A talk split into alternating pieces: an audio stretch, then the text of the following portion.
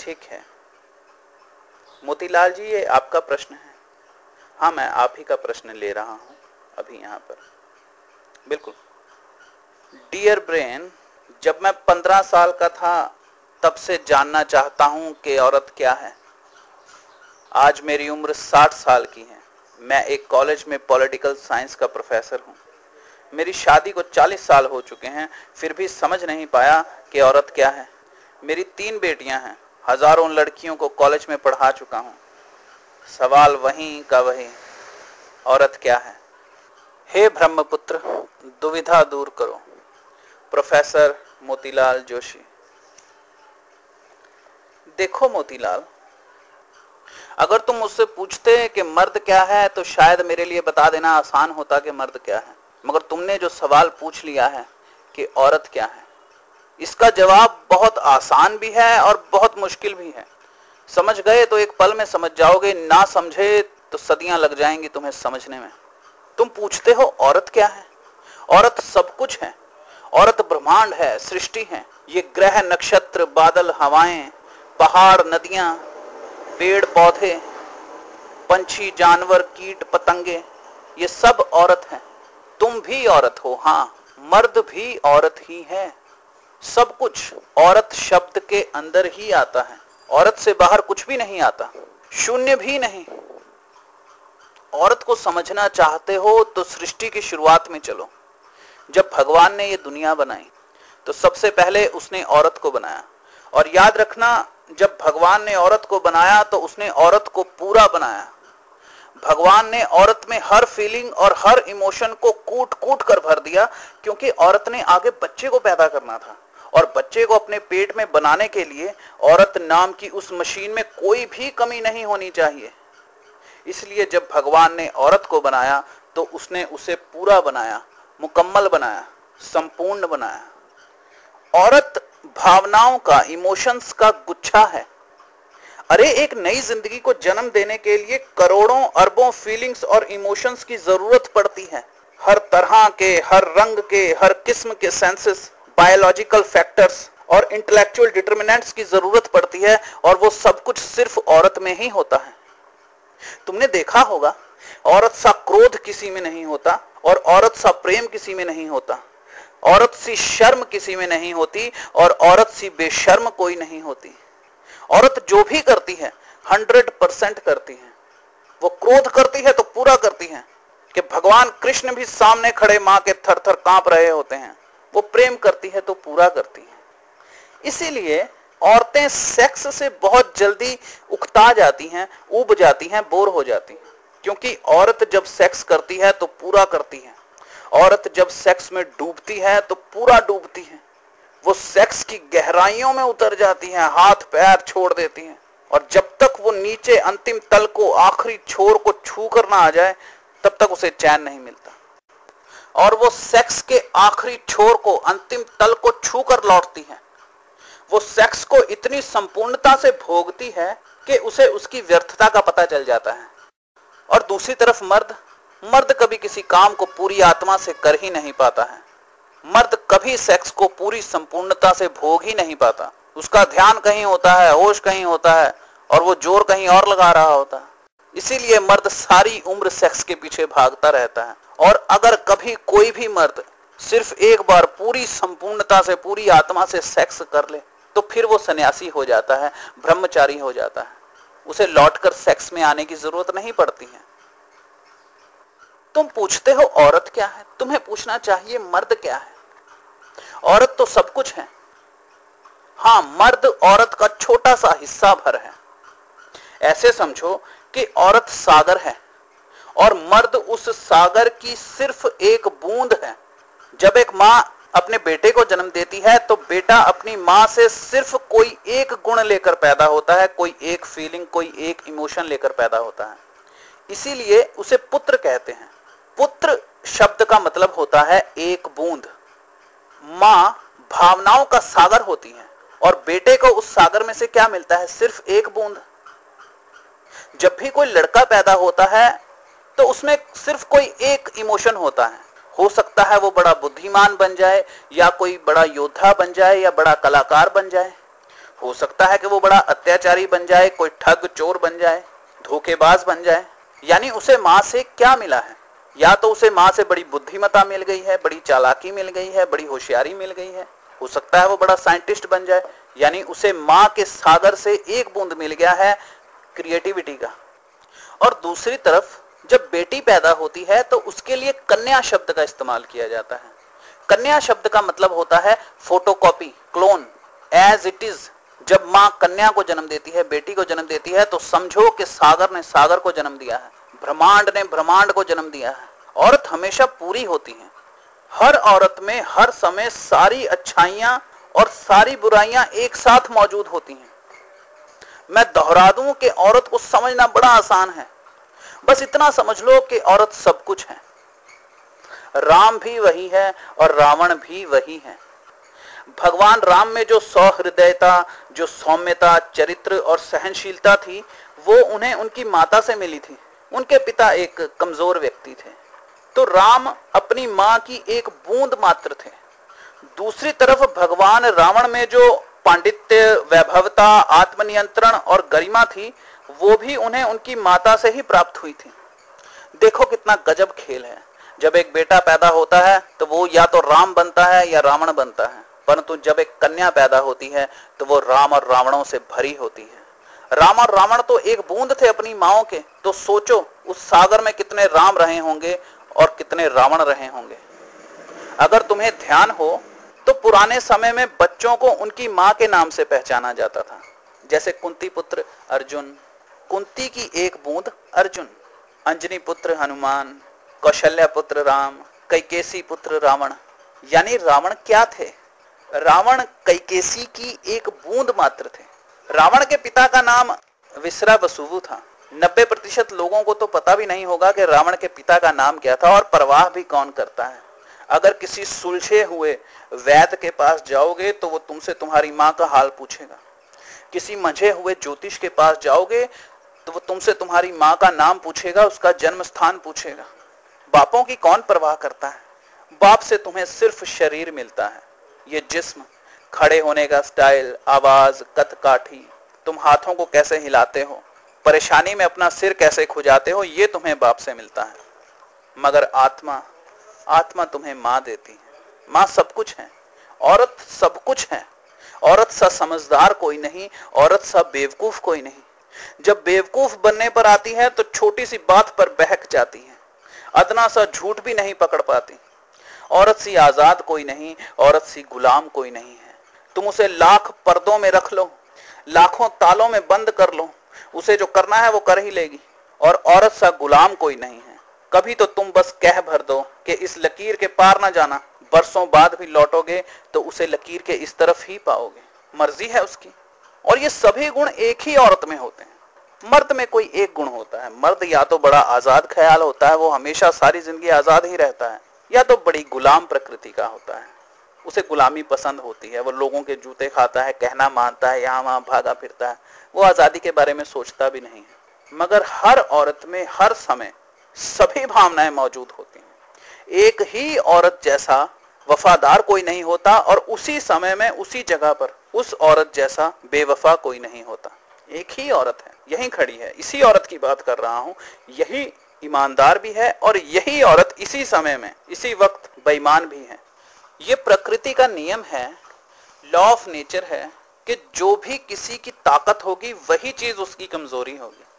Emotional होना और feeling से भरे हुए होना, ये औरत की ताकत है और यही औरत की कमज़ोरी है। अगर तुमने औरत की टाइमिंग पकड़ ली एक बार तो फिर तुम छक्के लगाया करोगे। जैसे सचिन तेंदुलकर करता है। उसकी टाइमिंग है। बॉल आ रही है और वो सही समय पर बॉल को हिट कर देता है।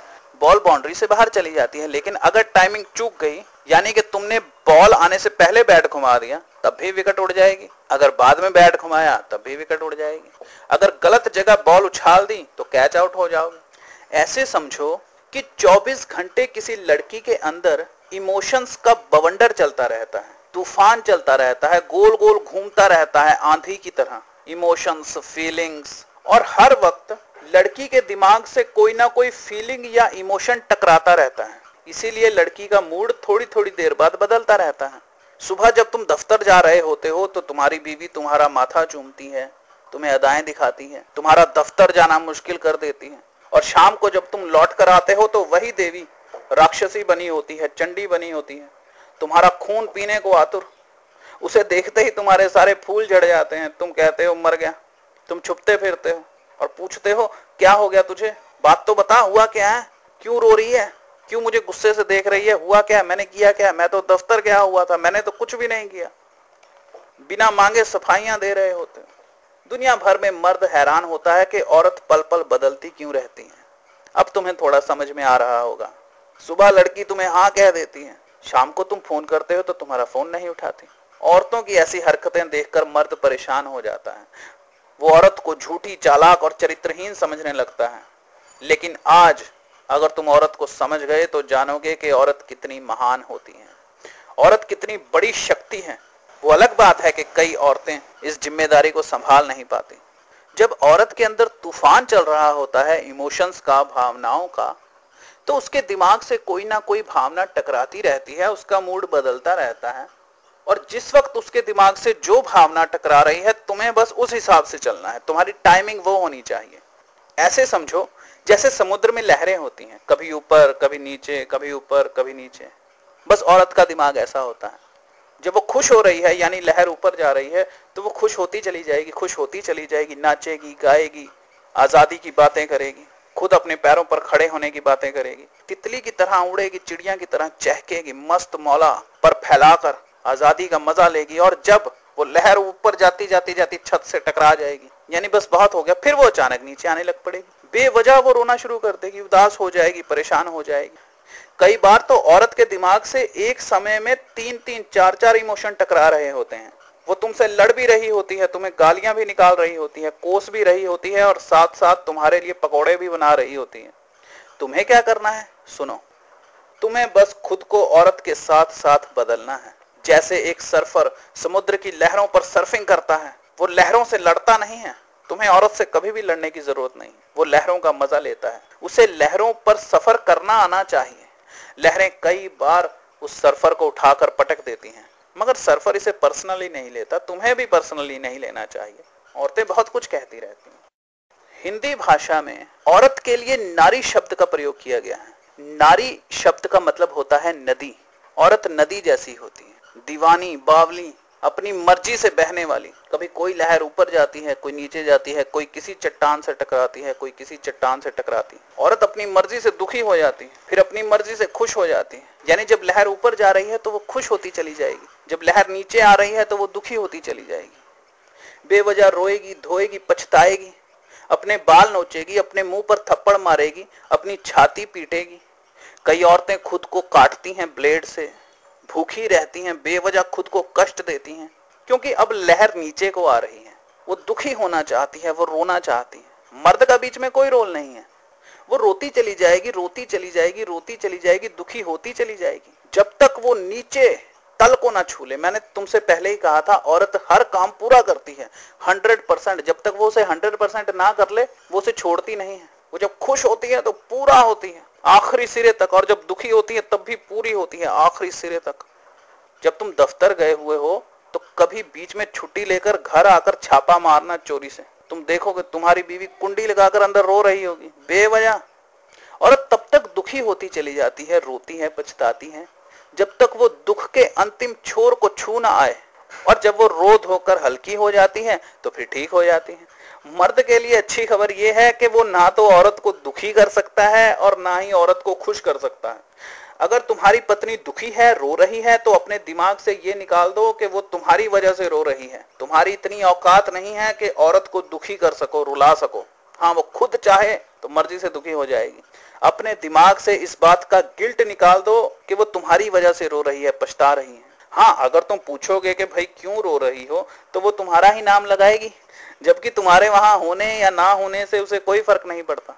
अगर तुम अपनी बीवी को किसी जंगल में भी छोड़ आओगे तो वो वहाँ पर भी पत्थरों से लड़ेगी, पेड़ों से नाराज़ होगी, तितलियों से शिकायतें करेगी, किसी फूल को गले से लगाकर रोएगी। जब जी भर कर रो लेगी तो पत्थरों को छेड़ेगी, पेड़ों को हंसाएगी, तितलियों से चुगलियाँ करेगी, किसी फूल से जलेगी।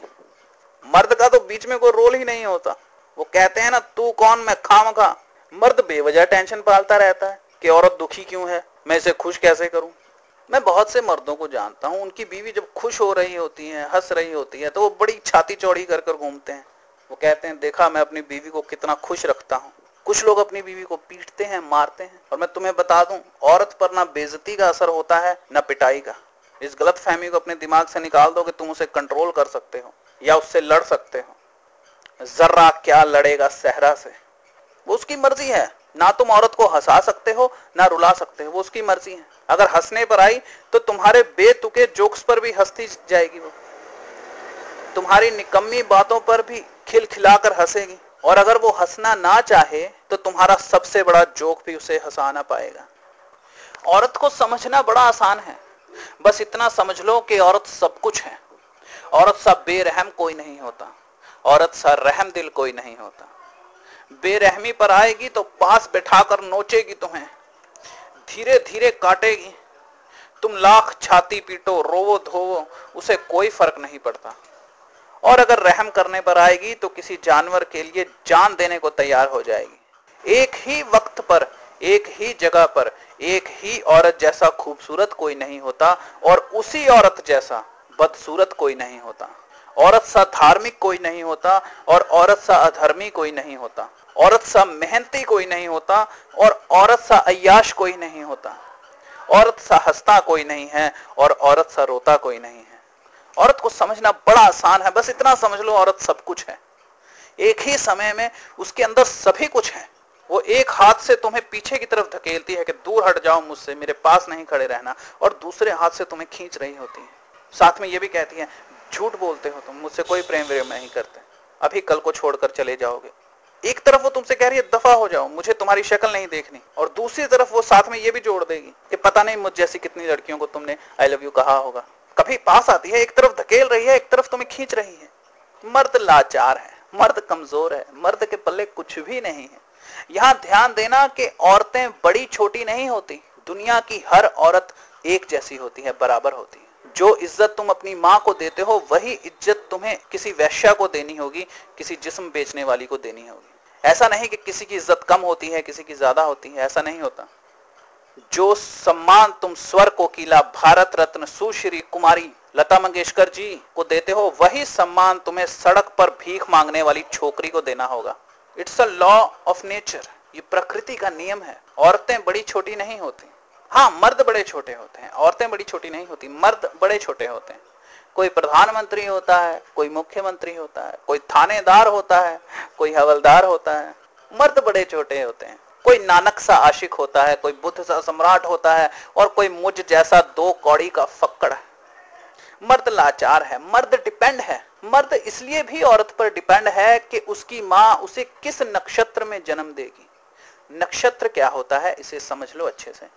जब कोई बच्चा अपने माँ के गर्भ में, यानी पेट में अंकुरित होता है, पैदा होता है, ठहरता है, अपना घर बनाता है, जिसे ग्रह कहते हैं, उस समय माँ क्या सोच रही है? उस क्षण में, उस पर्टिकुलर सेकंड में माँ क्या सोच रही है? माँ के दिमाग से कौन सी भावना, कौन सा इमोशन टकरा रहा है? इस बात पर बच्चे का सारा भविष्य टिका होता है। अगर माँ को उस समय बड़ा क्रोध आ रहा है तो बेटा बड़ा क्रोधी पैदा होगा। बेटे का सारा फ्यूचर इस बात पर टिका होता है कि माँ उस समय क्या सोच रही है? बेटा बड़ा होकर क्या बनेगा? कब कौन से फैसले लेगा? और वो किन घटनाओं पर क्या रिएक्शन देगा? माँ के दिमाग में उस समय कौन सा इमोशन टकरा रहा है? उस इमोशन का पता करने के लिए मटका गणना का प्रयोग किया जाता है। मटका गणना बड़ी प्रगाढ़ गणना होती है। जल्दी ही मैं उस पर भी लेक्चर दूँगा आपको कि मटका गणना किस प्रकार की जाती है। दूसरी तरफ़ जब बेटी जन्म लेती है तो पूरी प्रकृति जन्म लेती है। बेटी पर इस बात का कोई असर नहीं होता कि माँ के दिमाग से कौन सा इमोशन टकरा रहा है, क्योंकि बेटी तो स्वयं खुद अपने आप में पूरा ब्रह्मांड होती है। जब तुम्हारे घर बेटी पैदा हो तो लोगों से जाकर कहो कि मैंने प्रकृति को जन्म दिया है। बेटी पैदा करके तुम जन्म जन्मों के कर्जों से मुक्त हो जाते हो। तुम इस पृथ्वी की उम्र एक साल और बढ़ा देते हो। ईश्वर के गणित को समझो, भगवान के मैथमेटिक्स को समझो जरा। जब तुम बेटी पैदा करते हो तो तुम इस प्रकृति को कुछ देते हो। यानी इस नेचर में तुम अपना सहयोग देते हो, योगदान करते हो, कुछ कंट्रीब्यूशन करते हो। लेकिन जब तुम बेटा पैदा करते हो तो तुम इस सृष्टि से, इस नेचर से कुछ ले लेते हो। इस तरह बैलेंस बना रहता है। पूरी सृष्टि को सिर्फ़ औरत चलाती है। मर्द बड़ा कमज़ोर है बेचारा। इसीलिए वो लालची है। सेक्स का भूखा है। बेईमान है, शराब पीता है, धोखे देता है, डिस्को में नाचता है, क्योंकि मर्द कमज़ोर है, लाचार है। उस बेचारे को मिलता क्या है, औरत से? सिर्फ़ एक बूंद। और ऐसा नहीं कि उस बूंद से वो तृप्त हो जाता है, वो अतृप्त ही रहता है, वो भूखा मर रहा होता है इमोशंस के लिए। इसलिए वो औरत के पीछे भागता है, पागलों की तरह, दीवानों की तरह। वो औरत को पकड़ता है, उसके कपड़े फाड़ता है, उसे नोच कर कुछ निकाल कर उसमें से खा जाना चाहता है, अपनी भूख पूरी करना चाहता है। लड़के कमज़ोर होते हैं, अगर वो सेक्स के भूखे हैं तो ये उनकी मासूमियत है, ये उनकी अपंगता है, अपाहिजता है। ऐसे समझो कि कोई बिना टांगों वाला, बिना हाथों वाला चलने की कोशिश कर रहा है, तुमसे सहारा मांग रहा है। मर्द औरत के पीछे भागता है कि मुझे एक इमोशन ही दे दे, तेरे पास तो सागर भरा हुआ है, तेरे पास इतनी फीलिंग्स है, एक दे दे, मुझे पागलपन दे दे, मुझे दीवानगी दे दे। मुझे लापरवाही दे दे, मुझे खुशी दे दे, मुझे काम दे दे, क्रोध दे दे, लोभ, मोह, अहंकार, द्वेष, तृष्णा, कुछ तो दे मुझे। तेरे पास तो सब कुछ है। क्या तुम्हें मर्द की लाचारी नज़र नहीं आती? मर्द बाज़ार की रंग रंगीनियों से अपने अंदर की कमी को पूरा करने के लिए तड़प रहा होता है। वो कुंठा उसे जीने नहीं देती। वो अपने अधूरेपन को पूरा करता है। खूब ज़ोर ज़ोर से गीत गाकर। हंगामे कर कर चीज़ें तोड़कर, आग लगाकर, बलात्कार करके भी देख लेता है, वो उसे कुछ नहीं मिलता। जो मर्द तुम्हें आज़ाद नज़र आ रहा है, वो केवल कुपोषित है। मैं तुम्हें लड़की पटाना सिखाता हूँ। क्यों सिखाता हूँ? क्योंकि औरत बड़ी है, ज़्यादा है, उसे पटाना सीखना पड़ेगा। जैसे तुम्हारे पंडित जी तुम्हें भगवान को मनाना सिखाते हैं, वो तुम्हें उल्टे सुलटे कर्म कांड बताते हैं, नारियल ले आओ, घंटी बजाओ। जैसे कोई मौलवी तुम्हें खुदा की बंदगी सिखाता है तो तुम्हें कहता है ऐसे बैठो हाथों को ऐसे उठाओ ये वाली टोपी पहनो यहाँ को सर झुकाओ। मेरे लिए औरत खुदा जैसी वो खुदा जिसे मैं पूजता हूँ।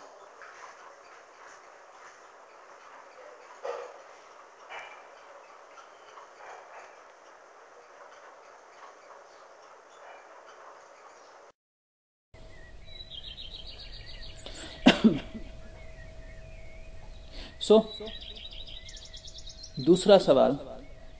चलो दूसरा सवाल किसी लड़की का ले लेते हैं। फिर लड़कियाँ कहती हैं, हमारा सवाल नहीं लेते आप। ये सवाल पूछा है सैन डिएगो कैलिफ़ोर्निया से। लड़की ने अपना नाम बड़ा अच्छा लिखा हुआ है। यहाँ पर खून की प्यासी बुलबुल। देखते हैं। डियर मॉम कुछ हफ़्ते पहले मेरी एक सहेली ने मुझे एक जेंटलमैन से मिलवाया। और पहली बार मिलते ही मुझे उस शख्स से प्यार हो गया। वो बहुत ही पढ़े लिखे हैं, अपना बड़ा बिज़नेस करते हैं। और मैं भी इंडियन गवर्नमेंट की तरफ़ से यहाँ पर बड़ी पोस्ट पर हूँ। अगले हफ़्ते मैं उनके साथ पहली बार डेट पर जा रही हूँ। मैं बहुत नर्वस हूँ कि कहीं मुझसे कुछ गड़बड़ ना हो जाए। लड़कियों को फ़र्स्ट डेट पर क्या करना चाहिए और क्या नहीं करना चाहिए, इस पर थोड़ा प्रकाश डालिए। खून की प्यासी बुलबुल सैन डिएगो कैलिफ़ोर्निया देखो बुलबुल, लड़कों में और लड़कियों में एक फ़र्क होता है। लड़के उस लड़की के साथ डेट पर जाते हैं जिसे वो पसंद कर चुके होते हैं। अगर लड़के को कोई लड़की पसंद नहीं है तो वो उसके साथ डेट पर क्यों जाएगा? जबकि लड़कियाँ उन लड़कों के साथ डेट पर जाती हैं जिन्हें वो पसंद करने वाली होती हैं। यानी उन्होंने अभी उसे पूरी तरह पसंद किया नहीं होता। अगर किसी लड़की को कोई लड़का पंद्रह परसेंट भी पसंद आ जाए तो वो उसके साथ डेट पर चली जाती है। ये देखने के लिए कि क्या ये लड़का पूरी तरह पसंद करने के लायक है या नहीं? लड़कियाँ जब डेट पर जाती हैं तो वो ये देखने जाती हैं कि लड़का कितना समझदार है, उसे सोसाइटी में बिहेव करना आता है या नहीं आता है। वो चार लोगों के सामने अपनी गर्लफ्रेंड के साथ कैसे पेश आता है? लेकिन जब एक लड़का डेट पर जाता है तो वो लड़की को परखने के लिए नहीं जाता। वो तो उसे अपना प्यार दिखाने के लिए जाता है। वो तो उसे जी भर कर देखने के लिए जाता है। वो तो उस पर पैसे लुटाने जाता है, अपनी ताकत दिखाने जाता है। उसकी कोशिश होती है कि वो लड़की को खुश कर सके। और मर्द को वो लड़की पसंद आती है जिसे वो खुश कर पा रहा होता है। लेकिन ज़्यादातर लड़कियाँ अपने बॉयफ्रेंड को यह दिखाती हैं कि मैं खुश नहीं हूँ। तुम मुझे खुश करने के लिए कुछ नहीं कर पा रहे लड़का उसके लिए जो मर्ज़ी कर ले, पर वो आगे से ऐसा दिखाती है कि मगैम्बो खुश नहीं हुआ। मर्द के दिमाग को समझो। मर्द खुश औरतों के पीछे भागता है। हंसती हुई लड़कियाँ, ज़िंदगी को पूरी तरह इंजॉय करती हुई लड़कियाँ। किसी खुश मिजाज लड़की को देखते ही मर्द के दिमाग में एक आइडिया आता है। वो सोचता है कि ये लड़की तो पहले ही इतनी खुश है। ये तो खुद ही इतना एंजॉय कर लेती है कि इसे हर वक्त खुश रखने की सिरदर्द मुझे नहीं पालनी पड़ेगी। हस्ती खेलती हुई लड़कियाँ मर्द को आसान शिकार नज़र आती हैं। सो बुलबुल, पहली चीज़, तुम्हें आसान शिकार नज़र आना है। तुम्हें यह सीखने की ज़रूरत नहीं है कि किसी लड़के को कैसे इंप्रेस किया जाता है। उल्टा तुम्हें यह सीखने की ज़रूरत है कि किसी लड़के से कैसे इंप्रेस हुआ जाता है। बस तुम्हें बेवजह इंप्रेस नहीं होना है। लेकिन अगर वो आगे बढ़कर तुम्हारे लिए कार का या घर का दरवाज़ा खोले तो उसे स्माइल दो थैंक यू कहो। अगर वो तुम्हारे बैठने के लिए चेयर खींचे तो कहो हाउ स्वीट उसकी हौसला अफजाई करो। उसे लगना चाहिए कि जैसे वो जीत रहा है। ज़्यादातर लड़कियाँ एक बड़ी गलती करती हैं। वो डेट पर जाकर किसी कठपुतली जैसा व्यवहार करने लगती हैं। ना वो कुछ बोलती हैं, ना कुछ खाती हैं, और किसी भी छोटी सी बात पर उनका मूड खराब हो जाता है। दरअसल गलती उनकी नहीं है। हमें कभी सिखाया ही नहीं जाता कि डेट होती क्या है। इसके लिए कैसे तैयार हुआ जाता है और डेट पर जाकर कैसे एंजॉय किया जाता है। खैर, आज मैं तुम्हें बहुत कुछ सिखाऊँगा, लेकिन अगर शॉर्टकट में बताऊँ तो डेट पर जाने का एक ही मकसद होता है इंजॉय करना। वहाँ जाकर खूब इंजॉय करो, खाओ, पियो, नाचो, गाओ। Go for fun not for outcome so आज हम seven rules of first date को समझने की कोशिश करेंगे। मैं पहले तुम्हें सिक्स रूल्स बताऊँगा, और अंत में मैं तुम्हें सातवां रूल समझाऊँगा। वो है एटीट्यूड पहले छह तुम ना भी समझ पाओ तो चलेगा, लेकिन सातवां रूल अच्छे से समझ लेना। उसके बिना नहीं चलेगा। सो शुरू करते हैं। पहली चीज़, अपनी ड्रेस सिलेक्ट करो। तुम्हें कौन से कपड़े पहनने हैं मैचिंग सैंडल्स मैचिंग एक्सेसरीज इन सब के बारे में पहले से सोच कर रखो। देखो डेट पर अच्छे से तैयार होना बहुत ज़रूरी होता है। ताकि लड़का जब तुम्हें देखे तो तुम्हें देखते ही उसे यह महसूस हो कि आज का दिन तुम्हारे लिए इंपॉर्टेंट है। ये मुलाकात, ये रिश्ता तुम्हारे लिए बहुत मायने रखता है। तो तुम्हारी ड्रेस कैसी होनी चाहिए? सुनो। वो वाली ड्रेस मत पहनो जो तुम पहली बार पहन रही हो। वो ड्रेस पहनो जिसमें तुम कंफर्टेबल फील करती हो, जिसकी मजबूती पर तुम्हें भरोसा हो। क्योंकि मेरे पास ऐसी हज़ारों एग्जाम्पल्स हैं जिसमें पहली डेट पर जाते ही लड़की की ड्रेस फट गई थी, या वो उस ड्रेस को हैंडल ही नहीं कर पा रही थी। कई लड़कियाँ इतनी टाइट ड्रेस पहनती हैं कि ना तो वो ठीक से चल पा रही होती हैं, ना ही उनसे कुछ खाया पिया जा रहा होता है और ना ही उनसे सांस ली जा रही होती हैं। सो ऐसे कपड़े मत पहनो कि तुम अपनी डेट पर कंसंट्रेट ही ना कर पाओ। ऐसा ना हो कि तुम्हारा सारा ध्यान सिर्फ़ अपने कपड़े संभालने में ही लगा रहे। कलर कॉम्बिनेशन बनाने के लिए इंटरनेट का सहारा लो, फ़ैशन मैगजीन्स की मदद लो बड़े बड़े फ़ैशन डिजाइनर्स की डिज़ाइन की हुई ड्रेसेस देखो। देखो उन लोगों ने कैसे रंगों को एक दूसरे के साथ रखा है। आपको अंदाज़ा मिल जाएगा कि किस कलर के साथ कौन सा कलर अच्छा लगता है। यहाँ ध्यान रखना कि लड़कों के दिमाग को चटक रंग अच्छे लगते हैं। गाढ़े रंग अच्छे लगते हैं। हो सके तो तुम्हारी टी शर्ट पर या सूट पर आईने लगे हैं। जब उन पर लाइट पड़े तो रिफ्लेक्शन पैदा हो। कई ड्रेसेस पर चमकीला पेंट या फैब्रिक लगा होता है। और लाइट पड़ने पर वो झिलमिल रिफ्लेक्शन पैदा करता है। कभी भी हल्के फुल्के रंग मत पहनो। ऐसा ना हो कि तुम्हारी टी शर्ट का कलर रेस्टोरेंट के पर्दों से मैच कर रहा हो। जैसा कि मैंने तुम्हें बताया है कि लड़का उस लड़की के साथ डेट पर जाता है जिसे वो पहले ही पसंद कर चुका होता है। तो तुम्हारा चेहरा तो वो पहले ही पसंद कर चुका है। अब तुम्हें उसे अपनी आइडेंटिटी अपना एटीट्यूड और अपना स्टैंडर्ड दिखाना है। तुम्हें उसे दिखाना है कि मैं कितनी समझदार हूँ। मैं खुद के बारे में क्या सोचती हूँ? तुम्हें मुझसे क्या उम्मीदें रखनी चाहिए? ये मत दिखाओ कि मैं तुमसे क्या उम्मीदें रखती हूँ। उसके सामने वो बनकर जाओ जो तुम सचमुच हो, ताकि कहीं उसे गलत लड़की से प्यार ना हो जाए।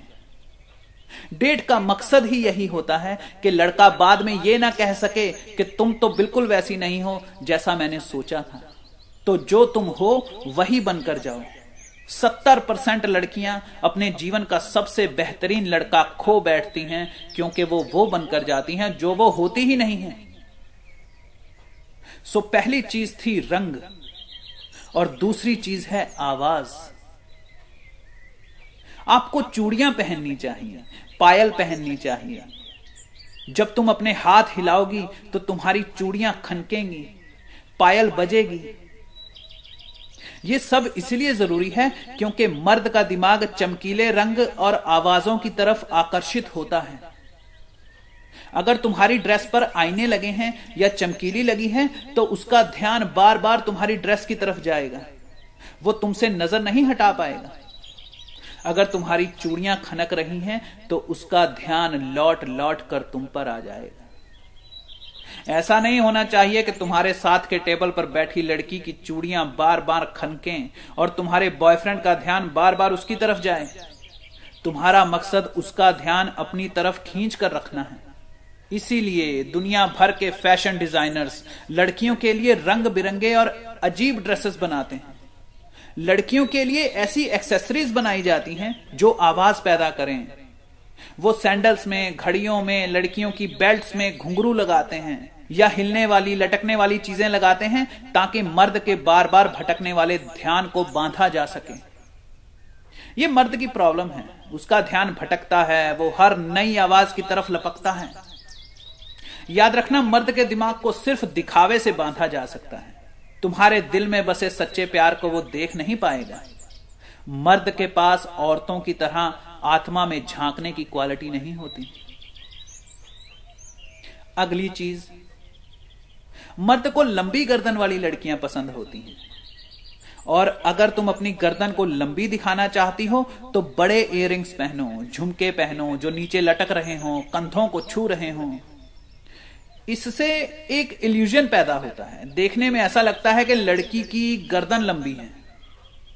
जैसे आपने कैप्रीज देखी होंगी।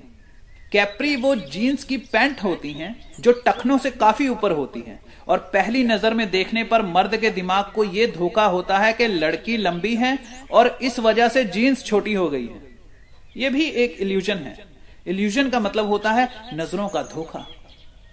कैप्रीज का फ़ैशन सबसे पहले चीन और जापान जैसे देशों में शुरू हुआ था, क्योंकि वहाँ की लड़कियों की हाइट बहुत छोटी होती है। तीसरी चीज़ है तुम्हारे हाथ। तुम्हें कोई अंदाज़ा नहीं है कि खूबसूरत हाथ सॉफ्ट हाथ, प्यारे प्यारे हाथ जब किसी लड़के को छूते हैं तो उस बेचारे का आधा बंद दिमाग पूरी तरह बंद हो जाता है। तुम्हें उस लड़के पर अपना पूरा जादू चलाना है। कोई कसर मत छोड़ो। अपने हाथों को सॉफ्ट बनाओ। बाज़ार में ऐसी बहुत सी क्रीम्स मिलती हैं जो उन्हें सॉफ्ट बनाने में तुम्हारी मदद करेंगी। चौथी चीज़, तुम्हें ऐसे कपड़े नहीं पहनने चाहिए जिसमें तुम्हारा जिस्म ज़्यादा नज़र आए। देखो, छोटी स्कर्ट, छोटे टॉप्स अच्छे लगते हैं। लेकिन ऐसे कपड़े तब पहनने चाहिए जब तुम आसपास घूम रहे लोगों को अपनी तरफ़ आकर्षित करना चाहती हो। लेकिन यहाँ पर तो तुम किसी एक खास आदमी से मिलने जा रही हो, है ना? सो ऐसा नहीं होना चाहिए कि वहाँ हर कोई तुम्हारी टांगों और कमर को घूर रहा हो। ये शायद तुम्हें अच्छा लगे, लेकिन ज़्यादातर बॉयफ्रेंड्स को ये अच्छा नहीं लगता। नाइट पार्टीज़ में जाने वाले कपड़े पहनकर मत जाओ। तुम डेट पर जा रही हो, शहर के मंचलों का दिल जलाने थोड़ी ना जा रही हो। पांचवी और शायद सबसे ज़रूरी चीज़, तुम्हारे गेस्टर्स तुम्हारी अदाएँ, तुम्हारे फेस एक्सप्रेशंस तुम्हारे चेहरे पर एक बहुत ही बढ़िया सी मुस्कुराहट होनी चाहिए। तुम चाहे जितना मर्ज़ी अच्छी तरह तैयार हो जाओ, लेकिन अगर तुम्हारे चेहरे पर एक बढ़िया सी मुस्कान नहीं है तो समझो तुम्हारा श्रृंगार अधूरा है। डेट पर जाने से पहले टीवी पर आने वाली ब्यूटी प्रोडक्ट्स बेचने वाली खूब सारी एडवर्टाइजमेंट्स देख कर जाओ। देखो, उन एडवर्टाइजमेंट्स में लड़कियों को देखो। वो कैसे चलती हैं, कैसे बात करती हैं, कैसे बैठती हैं। सामने वाले की बात सुनकर कैसे गर्दन हिलाती हैं, बालों को कैसे संभालती हैं। किस तरह वो लड़कियाँ तीर के कमान की तरह तिरछी बैठी होती हैं। उन्होंने अपनी गर्दन को अपने राइट साइड को झुकाया होता है और अपने दोनों पैरों को भी उसी तरफ़ किया होता है। जैसे इंद्रधनुष बना हो सेमी सर्कल पोज तुम कपड़े जैसे मर्ज़ी पहनो, पर कम से कम लड़की बनकर तो रहो। तुम जानती हो, आजकल की लड़कियों की सबसे बड़ी प्रॉब्लम क्या है? वो मर्दों की तरह चलती हैं, टांगे चौड़ी करके। धड़ाम से बैठती हैं, खड़ाक से उठती हैं चुटकियाँ बजाती हैं। वो सोचती हैं कि ये कूल एटीट्यूड है। नहीं नहीं, ये फूल एटीट्यूड है। अच्छा बुलबुल, मुझे एक बात बताओ। तुमने वो लड़के ज़रूर देखे होंगे, जो लड़कियों की तरह चलते हैं, लड़कियों की तरह हाथ हिला हिला कर बातें करते हैं। क्या तुम्हें वो लड़के अच्छे लगते हैं? नहीं ना?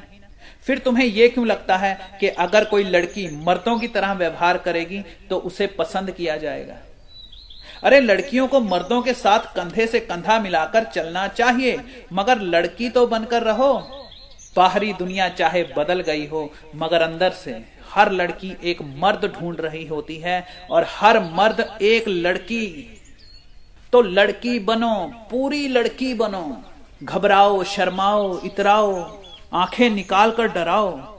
हँसते हँसते अपना चेहरा हथेलियों से छुपाओ बार बार अपनी जुल्फों को चेहरे से हटाओ। छोटे छोटे रंग बिरंगे कपड़े पहनो, कभी साड़ी, कभी जीन्स, कभी पापा की गुड़िया बन जाओ, कभी किसी के सपनों की रानी। अपना हर रंग दिखाओ। इंग्लिश गानों की वीडियोस देखकर जाओ। सीखो उनसे कि बिना बोले तिरछी नज़रों से अपनी बात कैसे कही जाती है। कोई बात बुरी लगे तो अपने बॉयफ्रेंड को गुस्से से कैसे घूरा जाता है। अगर मन में मस्ती फूटे तो अपने होठों को कैसे चबाया जाता है। अगर तुम चाहती हो कि वो तुम्हारे होठों को चूमे तो अपनी छाती को आगे की तरफ़ कैसे झुकाया जाता है? आँखें मटकाना सीखो, छोटी बच्ची की तरह जिद करना सीखो हँसते हँसते उस पर झुक जाना सीखो। तुम तो वहाँ जाकर गुप्ता अंकल की तरह बैठ जाती हो, जैसे पंडित जी हवन कुंड के सामने बैठ जाते हैं। आजकल की लड़कियों को लगता है कि शर्माना, घबराना या अदाएँ दिखाना कमज़ोर लड़कियों की निशानी है। अरे नहीं मेरी बच्ची, यही तो तुम्हारा अस्तित्व है, यही तो तुम्हारी आक्रमकता है, यही तो तुम्हारा सौजन्य है। हर महीने मेरे पास हज़ारों ऐसी लड़कियाँ आती हैं जिनके बॉयफ्रेंड को कोई भोली भाली मासूम सी नज़र आने वाली, कम पढ़ी लिखी लड़की चुरा कर ले गई। उनकी नाक के नीचे से उड़ाकर ले गई। और तुम भी जानती हो कि दूसरों के बॉयफ्रेंड चुराने वाली लड़कियाँ ना तो भोली भाली होती हैं और ना ही मासूम होती हैं। बस उनके पास अदा होती है। और जो सबसे बड़ी अदा उनके पास होती है, वो है शर्म। ऐसी लड़कियाँ ये अच्छी तरह जानती हैं कि बेवजह आँसू कैसे बहाए जाते हैं, खुद को बेचारी कैसे दिखाया जाता है। अरे ये अदाएँ औरत की कमज़ोरी नहीं है, उसकी ताकत है। अच्छी लड़कियाँ मेरे पास आकर रोती हैं कि मेरा बॉयफ्रेंड मेरे सच्चे प्यार को समझ नहीं पाया। वो एक छमक छल्लों के लिए मुझे छोड़कर चला गया। अरे मैं तो रो रो कर कहता हूँ कि मर्द सच्चे प्यार को समझ नहीं पाता। उसे सच्चे प्यार से ज़्यादा हुस्न की उन छुरियों से मारो जो ईश्वर ने तुम्हें दी हैं। वो छप्पन छुरियाँ तुम गिन लेना।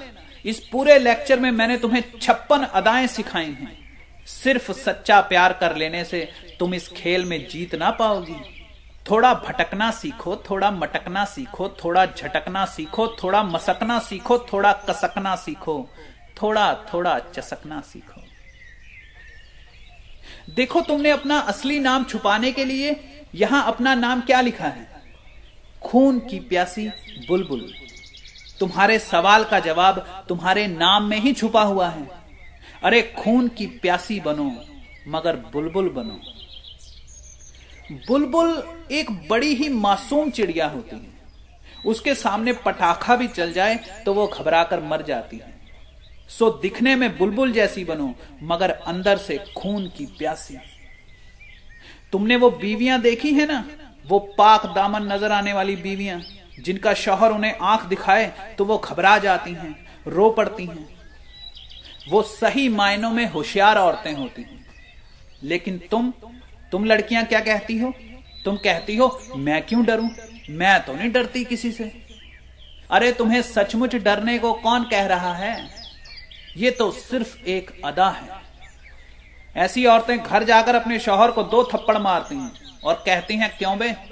वहाँ महफिल में तो बड़ी आँखें दिखा रहा था। अब बोलकर दिखा, थोड़ा संभलना सीखो। अभी जवानी में शायद तुम्हें मेरी बात समझ में ना आएगी, लेकिन जब तुम 40 साल की हो जाओगी तो अपनी बेटी को यही सलाह दोगी। अरे, मैं गुरु हूँ तुम्हारा। गुरु का काम होता है तुम्हारा वक्त और ताकत बचाना। जो बात तुम्हें 20 साल बाद समझ में आएगी, वही बात तुम्हें आज सिखाने वाले को ही गुरु कहते हैं। थोड़ा थोड़ा समझना सीखो। छेवीं चीज़, घर से ही ऐसे सवाल तैयार कर कर लेकर जाओ जो तुम्हें लड़के से पूछने हैं। सवाल ज़्यादा खतरनाक नहीं होने चाहिए। जैसे कभी लड़के से उसकी पुरानी गर्लफ्रेंड के बारे में मत पूछो। हो सकता है कि वो कुछ ऐसा कह दे जो तुम्हें अच्छा ना लगे। और तुम्हें तो पता ही है कि तुम लड़कियों का मूड कितनी जल्दी खराब हो जाता है। उसकी सैलरी के बारे में मत पूछो, उसके ऑफ़िस के बारे में मत पूछो, उसके बॉस के बारे में मत पूछो। तुम्हारे सवाल ऐसे होने चाहिए जिनका जवाब देने में लड़के को मज़ा आए। उससे, उसके बचपन के बारे में पूछो। उसको खाने में क्या पसंद है? अगर उसकी कोई हॉबी है तो उसके बारे में कुछ और गहराई से जानने की कोशिश करो। चलो, अब देखते हैं डेट पर पहुंचकर तुम्हें कैसा व्यवहार करना चाहिए। वहाँ जाकर लड़के को देखते ही तुम्हारे चेहरे पर एक बड़ी सी मुस्कुराहट फैल जानी चाहिए और आँखों में चमक आ जानी चाहिए। यह बहुत ज़रूरी है। तुम्हें हंसता हुआ देखकर वो अच्छा महसूस करेगा। उसे लगेगा कि उससे मिलने के लिए तुम खुशी खुशी आई हो। शुरुआत अच्छी हो तो सारी शाम अच्छी गुजरती है। फिर बात खाने की आएगी। मैंने ये चीज़ बहुत बार देखी है कि लड़कियाँ डेट पर जाकर कुछ नहीं खाती। वो किसी चिड़िया की तरह थोड़ा सा खाती हैं। उन्हें लगता है कि ज़्यादा खाने वाली लड़कियाँ बुरी मानी जाती हैं। लेकिन बिल्कुल इसके उल्टा, लड़कों को खिलाने पिलाने में मज़ा आता है। लड़के अपने रिश्तेदारों को और दोस्तों को खिला पिला कर खुश होते हैं। हाँ कुछ लड़के कंजूस होते हैं, पर ज़्यादातर लड़के अपने मेहमानों को पेट भरकर खाता हुआ देखना चाहते हैं। सो बहुत ज़्यादा ना सही, मगर खाओ ज़रूर। बातचीत करते वक्त ध्यान रखना कि अपने पुराने बॉयफ्रेंड के बारे में कोई बात मत करो। लड़कों को इस टॉपिक से बड़ी चिढ़ होती है। यहाँ तक कि अपने उन लड़के दोस्तों के बारे में भी बात मत करो, जिनके साथ तुम रहती हो, घूमती फिरती हो। उसे ये मत बताओ कि मैं, पूजा, राहुल और सिद्धार्थ फ़िल्म देखने गए थे, वहाँ बड़ा मज़ा आया। देखो, कुछ लड़के शो नहीं करते, पर उन्हें ये बातें अच्छी नहीं लगती। वो तुम्हारे दोस्तों की कहानियाँ नहीं सुनना चाहते। उसे अपने बारे में बताओ, अपनी फैमिली के बारे में बताओ, अपने फ्यूचर प्लान्स बताओ। बात करते करते बीच बीच में मुस्कुराती रहो, उसे छूती रहो। अगर तुम टेबल पर आमने सामने बैठे हो तो उठकर उसके साथ बैठ जाओ। उसके कंधे पर सिर रखकर उसकी कोहनी को बाहों में लेकर सीने से लगा लो। इसमें कोई बुराई नहीं है। देखो, अगर तो तुम अपनी किसी घिसी पिटी सहेली से सलाह लोगी कि फ़र्स्ट डेट पर क्या करना चाहिए। तो वो तुमसे कहेगी कि नखरे दिखाओ, ज़्यादा मत चिपको हार्ड टू गेट बनो। ऐसी लड़कियों ने जिन हरकतों की वजह से अपना बॉयफ्रेंड गवाया होता है, वही सलाह वो तुम्हें देती रहती हैं। अरे, अगर तुम्हें किसी पर प्यार आ रहा है तो दिखाओ भाई। हो सकता है वो लड़का ऐसी ही लड़की की तलाश में हो, जो अपनी प्लेट उठाकर उसके पास आकर बैठ जाए। जहाँ बात अपना प्यार दिखाने की आती है, वहाँ कोई कानून, कोई रूल नहीं चलता, वहाँ सब जायज़ है। यहाँ याद रखना कि तुम वहाँ इंजॉय करने गई हो, तुम वहाँ कोई एग्ज़ाम देने नहीं गई हो कि तुमसे कोई गलती नहीं होनी चाहिए। फ़र्स्ट डेट पर लोगों से बहुत सी गलतियाँ हो जाती हैं, गड़बड़ हो जाती हैं, ज़्यादा परवाह नहीं करनी चाहिए। बस इंजॉय करो। Feel like a queen don't act like a princess किसी महारानी जैसा फील करो, किसी राजकुमारी जैसी हरकतें मत करो। राजकुमारियाँ बेवकूफ़ होती हैं, नकचड़ी होती हैं, घमंडी होती हैं, गालियाँ बकती हैं, शिकायतें करती हैं, नाराज़ होती हैं, सजाएँ सुनाती हैं छोटी छोटी बात पर उनका मूड खराब हो जाता है। ऐसी हरकतों को अदाएँ नहीं कहते। लेकिन दूसरी तरफ़, महारानियाँ समझदार होती हैं, नरम दिल होती हैं, उनमें आत्मविश्वास भी होता है और दया भी होती है। महारानियाँ गलत चीज़ों पर नाराज़ नहीं होती, वो सिर्फ़ अच्छी बातों पर खुश होती हैं। वो दिखाती हैं कि अगर मुझे खुश करना आसान नहीं है तो मुझे नाराज़ करना भी आसान नहीं है। मुझे याद है, मैं दसवीं में पढ़ता था और एक लड़की के साथ डेट पर गया। वो लड़की किसी फौजी की तरह चलती हुई आई और आते ही चिल्ला कर बोली, ये कैसा रेस्टोरेंट है? गंदा सा। मैंने कहा, यार फाइव स्टार रेस्टोरेंट है। पूरे चंडीगढ़ में इससे अच्छा रेस्टोरेंट और कोई नहीं है। वो बोली वट एवर अमेरिका में इससे भी बड़े बड़े रेस्टोरेंट्स हैं। मैंने पूछा, तुम अमेरिका कब गई थी? वो बोली, मैं नहीं गई, लेकिन मेरी बुआ जी अमेरिका में रहती हैं, वो बताती हैं। मेरे दिमाग से आवाज़ आई, धत तेरे की। कभी खुश ना होने वाली राजकुमारी। इन्हें कहते हैं डब्ल्यू टी एफ़ प्रिंसेस अगले दिन मैं दूसरी लड़की के साथ डेट पर गया। उसने दो मिनट बाद ही मुझे अपने पुराने बॉयफ्रेंड की कहानियाँ सुनानी शुरू कर दी। वो मेरी परवाह नहीं करता था, वो दूसरी लड़कियों के साथ फ़ोन पर बातें करता था। उसका सेंस ऑफ़ ह्यूमर कमाल का था, वो बड़ा सेक्सी था, वो ऐसा था, वो वैसा था। मेरा दिल कर रहा था कि मैं वेटर की गोद में सिर रखकर सो जाऊँ। अरे, अपने पुराने बॉयफ्रेंड की बातें अपनी सहेलियों से की जाती हैं। अपने नए बॉयफ्रेंड से थोड़ी ना की जाती हैं। वो भी पहली डेट पर। उसके बाद भी मैं कई लड़कियों के साथ डेट पर गया। लेकिन सब की सब राजकुमारियाँ थी। कोई कहती थी, मैं ना छोटी सी बच्ची हूँ पिद्दी सी नन्नी मुन्नी सी गुड़िया हूँ। मेरे चाचू मेरे लिए रोज आइसक्रीम लेकर आते हैं। मेरे पास ना बहुत सारे टैडी बियर हैं। ये होती हैं छोटी सी राजकुमारियाँ, लिटिल प्रिंसेस। कोई लड़की आते ही कहती थी, मेरे बाल ठीक हैं, मेरी ड्रेस ठीक है, मेरी लिपस्टिक ज़्यादा डार्क तो नहीं है। खुद से अनसेटिस्फाइड राजकुमारियाँ, इन्हें कहते हैं द पपेट प्रिंसेस। कुछ कहती हैं, मैं तो आने ही नहीं वाली थी, लेकिन मेरी बड़ी बहन ने मुझे ज़बरदस्ती भेज दिया। वैसे मेरा बिल्कुल मूड नहीं था तुमसे मिलने का। The acting princess. कुछ आते ही हड़बड़ी मचा देती हैं। जल्दी करो जल्दी करो। मेरे पास सिर्फ़ दस मिनट है। मुझे जल्दी घर वापस जाना है। द रन अवे प्रिंसेस कुछ लड़कियाँ आते ही अपनी पवित्रता का ढिंडोरा पीटना शुरू कर देती हैं। कहती हैं, मैं ना कभी किसी लड़के से बात नहीं करती। मेरे पापा बहुत स्ट्रिक्ट हैं। मुझे बहुत से लड़के लाइन मारते हैं, लेकिन मैं किसी से बात नहीं करती। मेरे जैसी महान लड़कियाँ सदियों में एक दो बार ही पैदा होती हैं। इन्हें कहते हैं मिडिल क्लास प्रिंसेस ऐसी बातें करके तुम अपने रिलेशन को मुश्किल बना देती हो, या फिर यूँ कह लें कि ऐसी बातें करने से लड़के की एक्सपेक्टेशंस बढ़ जाती हैं। वो फिर तुमसे हमेशा पवित्रता की उम्मीद करने लग पड़ता है। एक लड़की के साथ तो बड़ी अजीब घटनाएँ हो गई। वो मुझसे मिलने आई। गर्मियों के दिन थे। लेकिन उसने सिल्क की मोटी ड्रेस पहन रखी थी। पसीने की वजह से उसकी ड्रेस जगह जगह से गिली हुई पड़ी थी। खैर, मुझे इस बात से कोई प्रॉब्लम नहीं थी। अरे, हम इंसान हैं, इंसानों को पसीना नहीं आएगा तो और किसे आएगा? लेकिन उसकी ड्रेस इतनी अजीब थी कि किसी सर्कस के जोकर को भी शर्म आ जाए। फिर उसने मुझे अपनी पूरी ज़िंदगी की कहानी सुनानी शुरू कर दी कि कैसे उसका एक टीचर उसे लाइन मारता था। जब वो 12 साल की थी तो उसके मौसा जी ने उसके साथ कैसी गंदी गंदी हरकतें की? जब उसके दादाजी मरे तो वो कितना रोई? या जब उसका कुत्ता मरा तो उसने पाँच दिनों तक खाना नहीं खाया? जब उसकी मम्मी से उसकी लड़ाई हुई थी तो उसने अपनी नसें काटकर आत्महत्या करने की कोशिश की।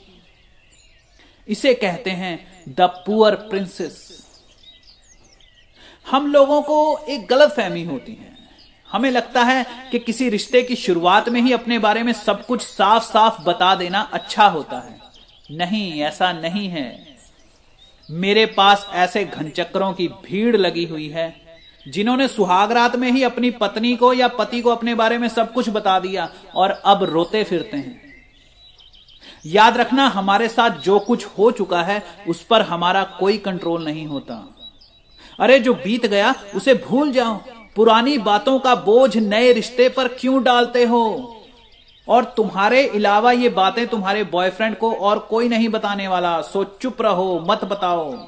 सामने वाले को ना जाने कौन सी बात कब बुरी लग जाए। अगर तुम्हें बहुत ज़रूरी लगता है बताना तो बाद में बताने के लिए रख लो। अपने बॉयफ्रेंड से कहो कि ऐसी बहुत सी बातें हैं जो मैंने तुम्हें अभी नहीं बताई हैं, मैं बताऊँगी। सही वक्त आने पर बताऊँगी। देखो लड़कियाँ अपने बॉयफ्रेंड की पिछली ज़िंदगी के बारे में सब कुछ जानना चाहती हैं। और लड़के ने अगर पिछली ज़िंदगी में कुछ गड़बड़ की है तो वो उसे माफ़ भी कर देती है।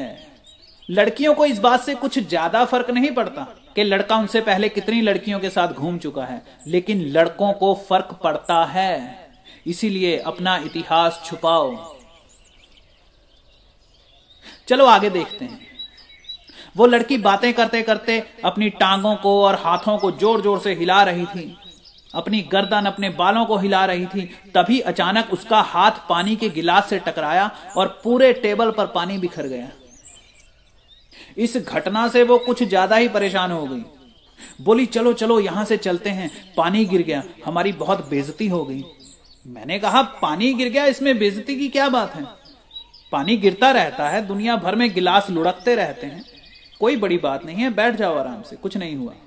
वो बोली, नहीं नहीं, सब लोग हमें देख रहे हैं, हंस रहे हैं। ये लोग सोचेंगे कि हम लोग गरीब हैं। हमें बढ़िया रेस्टोरेंट में बैठना नहीं आता। अब बताओ, इसमें अमीर गरीब की बात कहाँ से आ गई? क्या अमीर लोगों से पानी नहीं गिरता? और वेटर ने भी कहा कि, मैडम, दो मिनट की बात है। मैं अभी टेबल का कपड़ा बदल देता हूँ, या आप चाहें तो दूसरे टेबल पर चली जाइए। लेकिन उस राजकुमारी ने एक ना सुनी। वो बोली, चलो, अभी चलो यहाँ से, हमारी बहुत इंसल्ट हो चुकी है।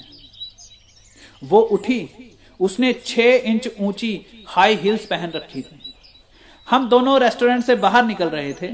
एक जेंटलमैन होने के नाते, उसके लिए दरवाज़ा खोलने के लिए मैं आगे हुआ।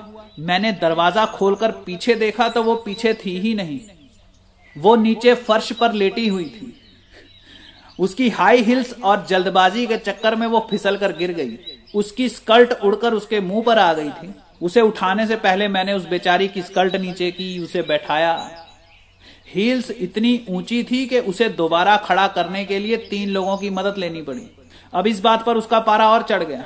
उसकी शक्ल ऐसी हो गई जैसे किसी माँ से उसका बच्चा छीन लिया गया वो दन दनाती हुई रेस्टोरेंट से बाहर निकली, अपनी कार में बैठी और घर चली गई।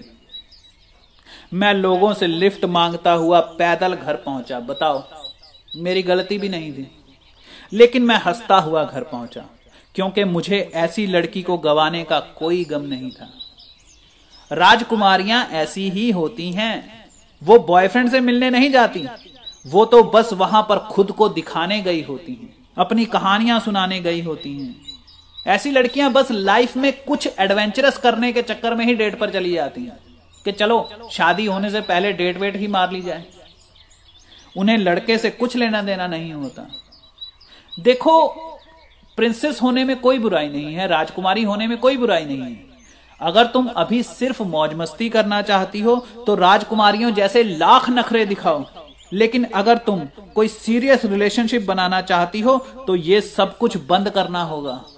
कहानियों में तो राजकुमारियों को राजकुमार मिल जाते हैं, मगर असल ज़िंदगी में कोई ऐसी सिरदर्द नहीं पालता। इन दो सालों में मैं लड़कियों से मिल मिलकर तंग आ चुका था। कोई टीवी सीरियल की बातें करती रहती थी, कोई धार्मिक बातें करती रहती थी, कोई अपनी ओवर स्मार्टनेस दिखाती रहती थी। अब तक मुझे लगने लगा था कि दुनिया की सारी लड़कियाँ ऐसी ही होती हैं, बेअकल राजकुमारियाँ लेकिन एक दिन मेरा सामना एक महारानी से हुआ। ओए होए होए, क्या लड़की थी वो? उसे देखते ही मैं पिछली ढाई सौ लड़कियाँ भूल गया। वो जब सड़क पर चलती थी तो ऐसे चलती थी, जैसे वो इस शहर की मलिका हो और सारा शहर उसके सजदे में सिर झुका रहा हो। वो बड़े ही आराम से चलती थी। धीरे धीरे, बेखौफ। जैसे जंगल की शेरनी अपने जंगल का मुआयना कर रही हो। गर्दन सीधी, एक हाथ कमर पर, दूसरा हाथ लहराता हुआ, कभी आगे, कभी पीछे। उसे देखकर ही पता चलता था कि उसने जो कपड़े पहन रखे हैं, उन कपड़ों में वो खुश है। वो नज़र उठाती थी तो स्लो मोशन में। वो अपना चेहरा एक तरफ़ से दूसरी तरफ़ करती थी तो आराम से उसे कोई जल्दी नहीं थी। मैं किनारा खोजते खोजते थक चुके तैराक की तरह मुँह खोलकर उसे देखता जा रहा था और वो वो किसी समुद्री जहाज़ की तरह मेरे पास से गुजर गई। मैंने अपना हाथ सीने पर रखा और खुद से कहा, चंदू बेटा, तू तो गया काम से। इसे कहते हैं महारानी एटीट्यूड महारानी एटीट्यूड का मतलब होता है relax relax relax just relax take it easy उस लड़की को कहीं पहुँचने की हड़बड़ी नहीं थी। जैसे हर चीज़ उस तक खुद पहुँच रही हो, जैसे ईश्वर ने उसे सब कुछ दिया हो। कोई शिकायत नहीं, कोई नाराज़गी नहीं, वो कुछ भी साबित नहीं करना चाहती थी। जैसे बरसों की लड़ाई के बाद कोई जीत जाता है और अब आराम से बैठकर अपनी जीत का मज़ा ले रहा हो। उसे देखकर लगता था जैसे इस दुनिया में आकर उसने हम सब पर एहसान किया हो। जबकि ज़्यादातर लोग किसी फैक्ट्री के मजदूर की तरह यहाँ से वहाँ वहाँ से यहाँ भागे फिरते हैं। जैसे किसी कर्मचारी को ऑफ़िस पहुँचने की बड़ी जल्दी होती है ना, कि भैया जल्दी नहीं पहुँचे तो तनख्वाह कट जाएगी। आम आदमी की यही तो निशानी होती है कि वो हमेशा जल्दबाजी में रहता है, जैसे दुनिया को चलाने का सारा बोझ अकेले उसी के कंधे पर हो। बेचैनी, हड़बड़ाहट, बड़बोलापन, भागम भाग ये गरीबों की आदतें हैं। बादशाह तो तसल्ली लेकर पैदा होते हैं। आम आदमी तेज तेज बातें करता है कि कहीं सामने वाला उसकी पूरी बात सुने बिना चला ना जाए। लेकिन महारानियाँ महारानियाँ आराम से धीरे धीरे बोलती हैं। उन्हें पता होता है कि सामने वाले के लिए उनका हर लफ्ज हुक्म की तरह है। मैं तुम्हें बता दूँ कि वो लड़की कोई बहुत ज़्यादा सुंदर नहीं थी। ऐसा नहीं कि वो बड़ी खूबसूरत थी। खूबसूरती की बात की जाए तो पिछली सब लड़कियों के मुकाबले वो ज़ीरो थी। सावला सा रंग था, चेहरे पर खूब सारे पिंपल्स थे। शहर की सबसे कम खूबसूरत लड़की। अगर उसमें वो महारानी एटीट्यूड ना होता तो शायद शहर का कोई लड़का उसे पलट कर भी ना देखता। लेकिन वो वो तो खुद को आसमान से उतरी हुई परी समझती थी। और उसका यही आत्मविश्वास उसके चेहरे पर, उसकी आँखों में, उसकी चाल ढाल में साफ़ छलकता था। उसकी सोच, उसकी बॉडी लैंग्वेज में उतर आई थी। तुमने टीवी पर वो फ़ैशन शोज़ देखे होंगे। उसमें मॉडल्स रैंप पर कैट वॉक करती हैं। अगर तुम गौर से देखो तो वो मॉडल्स कोई बहुत ज़्यादा सुंदर नहीं होती, लेकिन फिर भी वो बहुत अच्छी लगती हैं, क्योंकि वो खुद को सुंदर समझती हैं। खूबसूरत होना ज़रूरी नहीं है, खुद को खूबसूरत समझना ज़रूरी है। जबकि ज़्यादातर लड़कियाँ खुद को खूबसूरत नहीं समझती। वो खुद पर शर्मिंदा होती हैं, वो खुद को दूसरी लड़कियों से, फिल्मी हीरोइनों से कंपेयर करके देखती हैं और सोचती हैं कि भाई मैं तो बड़ी ही बदसूरत हूँ। उनकी यही सोच उनके चेहरे पर उतर आती है। उनके कंधे और कमर झुक जाती है, चाल में बेचैनी आ जाती है। वो घबरा जाती हैं कि उनका बॉयफ्रेंड उन्हें छोड़कर ना चला जाए, कि कहीं वो मुझसे ज़्यादा खूबसूरत लड़की के चक्कर में ना पड़ जाए। और इसी घबराहट के मारे वो अटपटा बिहेवियर करने लग पड़ती हैं उल्टी सीधी बातें करती हैं, शक करती हैं, सवाल पूछती हैं, या खुद को हाई फाई शो करने के चक्कर में फेक बिहेवियर करने लग पड़ती हैं। लेकिन उस लड़की के साथ यह प्रॉब्लम नहीं थी। उसके चेहरे पर तो वो गौरव था जो देश के लिए शहीद होने वाले सिपाही के चेहरे पर होता है। जैसे पैदा होने से पहले वो सब काम निपटा कर आई हो, जैसे जंगल में कोई फूल खिला हो। फूल किसी को इंप्रेस करने के लिए नहीं खिलता। वो ये सोचकर परेशान नहीं होता कि मेरे खिलने का क्या फ़ायदा है, यहाँ जंगल में मुझे देखने वाला कौन है? वो फूल दूसरे फूलों से खुद को कंपेयर नहीं करता। वो सिर उठाकर शान से अपने जीवन को भोगता है। बस वैसे ही उस लड़की के चेहरे पर सौभाग्य मुस्कुरा रहा था। मैं ग्यारहवीं में पढ़ता था और वो बारहवीं में पढ़ती थी। वो मुझसे एक साल बड़ी थी। स्कूल के सब लड़के उसे सारा दिन लाइन मारते रहते थे। यहाँ तक कि पास के कॉलेज के लड़के भी इकट्ठे होकर आ जाते थे और उसे खड़े होकर देखते रहते थे। खैर, मैंने उसे पटाना था और 20-30 दिनों की मेहनत के बाद पटा लिया। अब हम दोनों अपनी फ़र्स्ट डेट पर गए। बुलबुल, यहाँ गौर से देखना कि बढ़िया लड़कियाँ डेट पर क्या करती हैं, कैसा बिहेवियर करती हैं। इससे तुम्हें बहुत कुछ सीखने को मिलेगा। इस बात को कोई दस साल बीत चुके हैं, लेकिन वो डेट मुझे आज भी अच्छी तरह याद है। वो दिन, वो मौसम इतना बेहतरीन था कि उसे भूलने का रिस्क मैं नहीं ले सकता। हम दोनों ने संडे को मिलना तय किया दोपहर को दो बजे। मैं बिल्कुल सही समय पर वहाँ पहुँच गया और रेस्टोरेंट के बाहर खड़ा होकर उसका इंतज़ार करने लगा। कोई आधा घंटा बीत गया, मगर वो आई ही नहीं। मैंने सोचा, यार, बेवकूफ़ बन गए, लड़की तो आई ही नहीं। साला टेबल बुक करवाया, फूल खरीदे, गिफ्ट खरीदा, दोस्त से मांग कर जैकेट पहनी, फ़ोन कर रहा था तो फ़ोन नहीं उठा रही थी। गर्मी के मारे प्यास लगने लगी तो सोचा, चलो रेस्टोरेंट में चलकर पानी ही पी लेते हैं। मैं अंदर घुसा तो देखा मैडम अंदर पहले से ही बैठी हुई थी। और अंदर से मुझे देख देख कर मज़े ले रही थी। मुझे देखकर हंसने लग पड़ी और बोली, आधे घंटे से देख रही हूँ, धूप में खड़े खड़े क्या कर रहे थे? मैंने हाँ में सिर हिलाया और कहा, कोई बात नहीं बेटा, इसका बदला ज़रूर लूँगा। वो बोली, बड़े शौक से लीजिएगा जनाब, मगर आप क्या जाने कम वक्त धूप में खड़ा आशिक कितना प्यारा लगता है। हम दोनों बातें करने लग पड़े। मैं उसे घूरे जा रहा था। वो इतनी प्यारी लग रही थी। उसने सिल्वर कलर का टॉप पहन रखा था और लाइट ग्रीन कलर की जीन्स पहन रखी। थी लाल रंग के बड़े बड़े सैंडल पहन रखे थे। छह इंच ऊँची हील। और वो कुर्सी पर ऐसे बैठी हुई थी जैसे कुर्सी पर अंगूरों की बेल लिपटी हो। हज़ारों बल खाती हुई। उसके हाथ कलाई से जैसे टूटे हुए थे और पत्तों की तरह झूम रहे थे।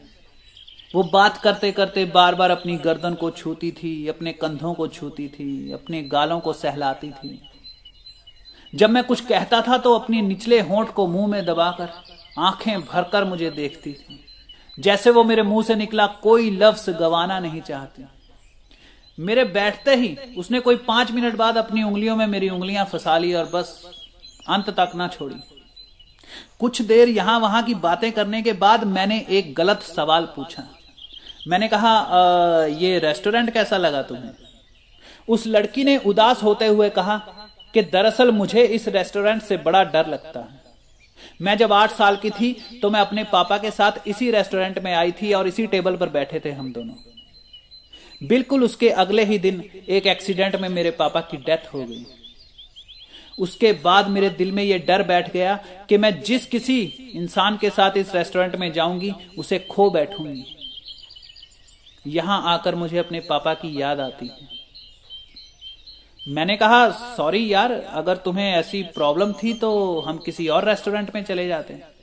उस लड़की ने बड़ा ही प्यारा जवाब दिया। उसने कहा, नहीं यार, असल में मैं अपने इस डर का सामना करना चाहती थी और मैं पिछले दो सालों से ऐसा लड़का ढूंढ रही थी जिसके साथ इस रेस्टोरेंट में बैठकर मुझे डर ना लगे। जानते हो, तुम्हारे साथ मैं बिल्कुल वैसा ही महसूस करती हूँ, जैसा मैं अपने पापा के साथ महसूस करती थी। वो थोड़ा हँसी और बोली, मेरे पापा की छाती पर भी ऐसे ही खूब सारे बाल थे, जैसे तुम्हारी छाती पर हैं। उसने मुझे महसूस करवाया कि मैं उसके लिए कितना इंपॉर्टेंट हूँ। वो मुझे एहसास करवा रही थी कि ये रिश्ता उसके लिए क्या मायने रखता है। याद रखना, लोग ईमानदार होते नहीं हैं। उन्हें ईमानदार बनाना पड़ता है। उसने मुझसे ऐसी बातें की कि मैं उसे धोखा देने की सोच भी नहीं सकता था। हम लोग लगभग तीन घंटे वहाँ बैठे रहे और उन तीन घंटों में हमारे साथ वहाँ बड़ी अजीब अजीब दुर्घटनाएँ हुई, लेकिन उस लड़की ने हर घटना को बड़ी ही समझदारी से हैंडल किया। पहले तो वेटर का हाथ टकराने से टेबल पर पानी गिर गया। मैंने मन में सोचा, मर गए, पड़ गया पंगा। अब ये भड़केगी। क्योंकि पिछली बार भी पानी गिरा था और मेरी सारी डेट खराब हो गई थी। लेकिन जैसे ही पानी गिरा, वो लड़की बड़ी ज़ोर से हंसने लग पड़ी और बोली, ये हुई ना बात। वेटर बेचारा घबरा गया। वेटर को घबराया हुआ देखकर वो बोली, अरे, इट्स ओके भैया, it's for good luck. Table पर पानी गिरना तो बड़ी अच्छी किस्मत की निशानी होती है। यहाँ ध्यान देना ऐसी कोई बात नहीं होती कि टेबल पर पानी गिरना बड़ी अच्छी किस्मत की निशानी होती है। ये बात तो वो लड़की यूँ ही कह रही थी। वो सिर्फ़ सिचुएशन को हैंडल करने के लिए ऐसा कह रही थी। आप कभी बड़े राजनेताओं को देखना। देश के राष्ट्रपति, बड़े बिज़नेस पर्सन या किसी ऑर्गेनाइजेशन के प्रमुख ऐसा ही व्यवहार करते हैं। अगर कोई गड़बड़ हो जाए तो वो लोग हंसकर माहौल को हल्का बना देते हैं। बुरी से बुरी घटनाओं को वो लोग हंसकर हवा में उड़ा देते हैं। समझदार लोग जल्दी परेशान नहीं होते। होते भी हैं तो दिखाते नहीं हैं। वेटर ने कहा, मैडम, मैं दो मिनट में टेबल का कपड़ा बदल देता हूँ। तो वो बोली, अरे छोड़ो भैया, इतनी गर्मी है, थोड़ी देर में अपने आप सूख जाएगा। आप बस फटाफट खाना ले आइए, बड़ी भूख लग रही है। वेटर और मैं एक दूसरे की तरफ़ देखकर मुस्कुराने लग पड़े। खाना आ गया। हम लोग खाना खाने लगे। खाना खाते खाते उसके हाथ से चम्मच छूट गया और सब्ज़ी उसके कपड़ों पर गिर गई। मैंने मन में सोचा, धत तेरे की, अब ये भड़केगी। मैंने कहा, सॉरी यार, तुम्हारी इतनी अच्छी ड्रेस खराब हो गई।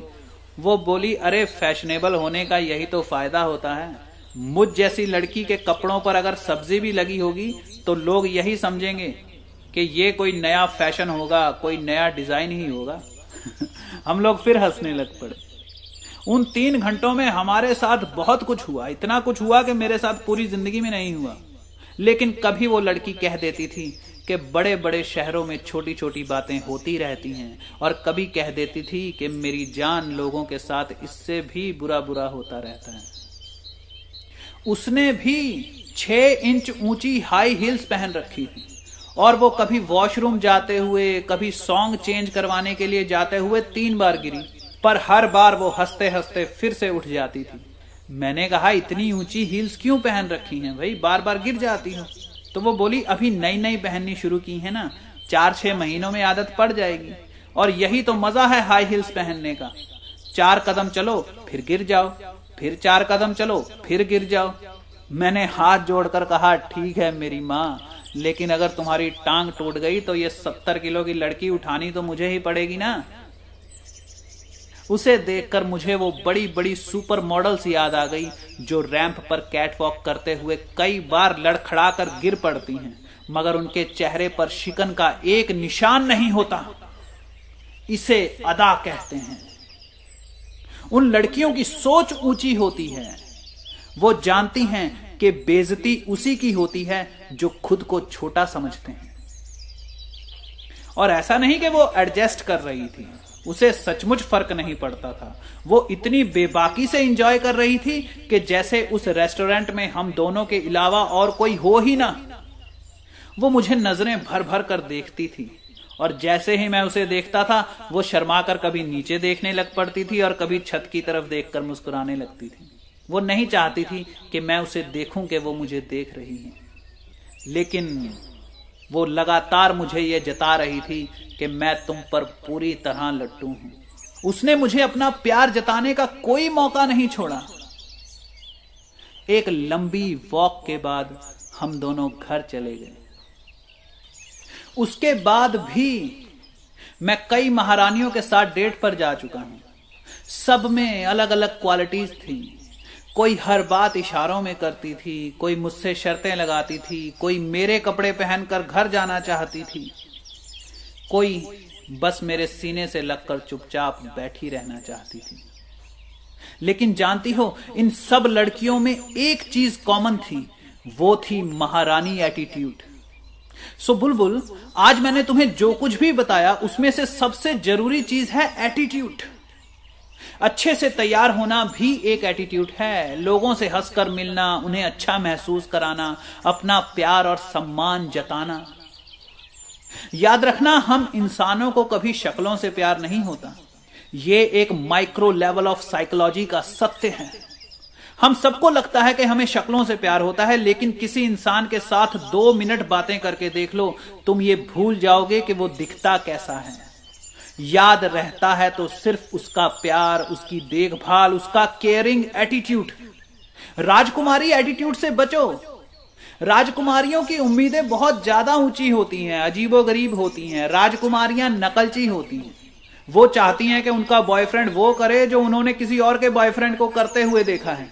अगर उनकी किसी सहेली का बॉयफ्रेंड किसी ऊँट पर बैठकर उनसे मिलने आया है तो ये चाहेंगी कि इनका बॉयफ्रेंड भी ऊँट पर बैठकर इनसे मिलने आए। अगर किसी लड़के ने अपनी गर्लफ्रेंड के नाम का टैटू बनवाया है तो ये चाहती हैं कि इनका बॉयफ्रेंड भी इनके नाम का टैटू बनवाए। जबकि महारानियाँ चाहती हैं कि उनका बॉयफ्रेंड उनके लिए कुछ ऐसा करे, जो पहले कभी किसी लड़के ने अपनी गर्लफ्रेंड के लिए ना किया हो। चाहे वो काम कितना ही छोटा क्यों ना हो। राजकुमारियों को तो बस नाराज़ होने का बहाना चाहिए होता है। ऐसी लड़कियाँ टीवी सीरियल्स में और किस्से कहानियों में ही अच्छी लगती हैं। लेकिन असल ज़िंदगी में ऐसी लड़कियों को सिर्फ़ इस्तेमाल करके छोड़ दिया जाता है, कोई इन्हें अपने पास रखना नहीं चाहता। सो मेरी बच्ची महारानी बनो, तुम एक नई ज़िंदगी की शुरुआत करने जा रही हो। उस लड़के को भी एक ऐसी औरत की तलाश होगी जो उसका साम्राज्य संभाल सके, जिसे वो अपनी सल्तनत को दिखा सके। जिस लड़की में महारानियों जैसी सहन शक्ति हो, विचार शक्ति हो, ममता हो, धैर्य हो, सामाजिकता हो, जो जानती हो कि गलतियाँ इंसानों से ही होती। वो एक ऐसी लड़की ही खोज रहा होगा जो सिर्फ़ मोम की गुड़िया ना हो, जो प्रतिष्ठा के सवाल पर दावा नल हो जाए।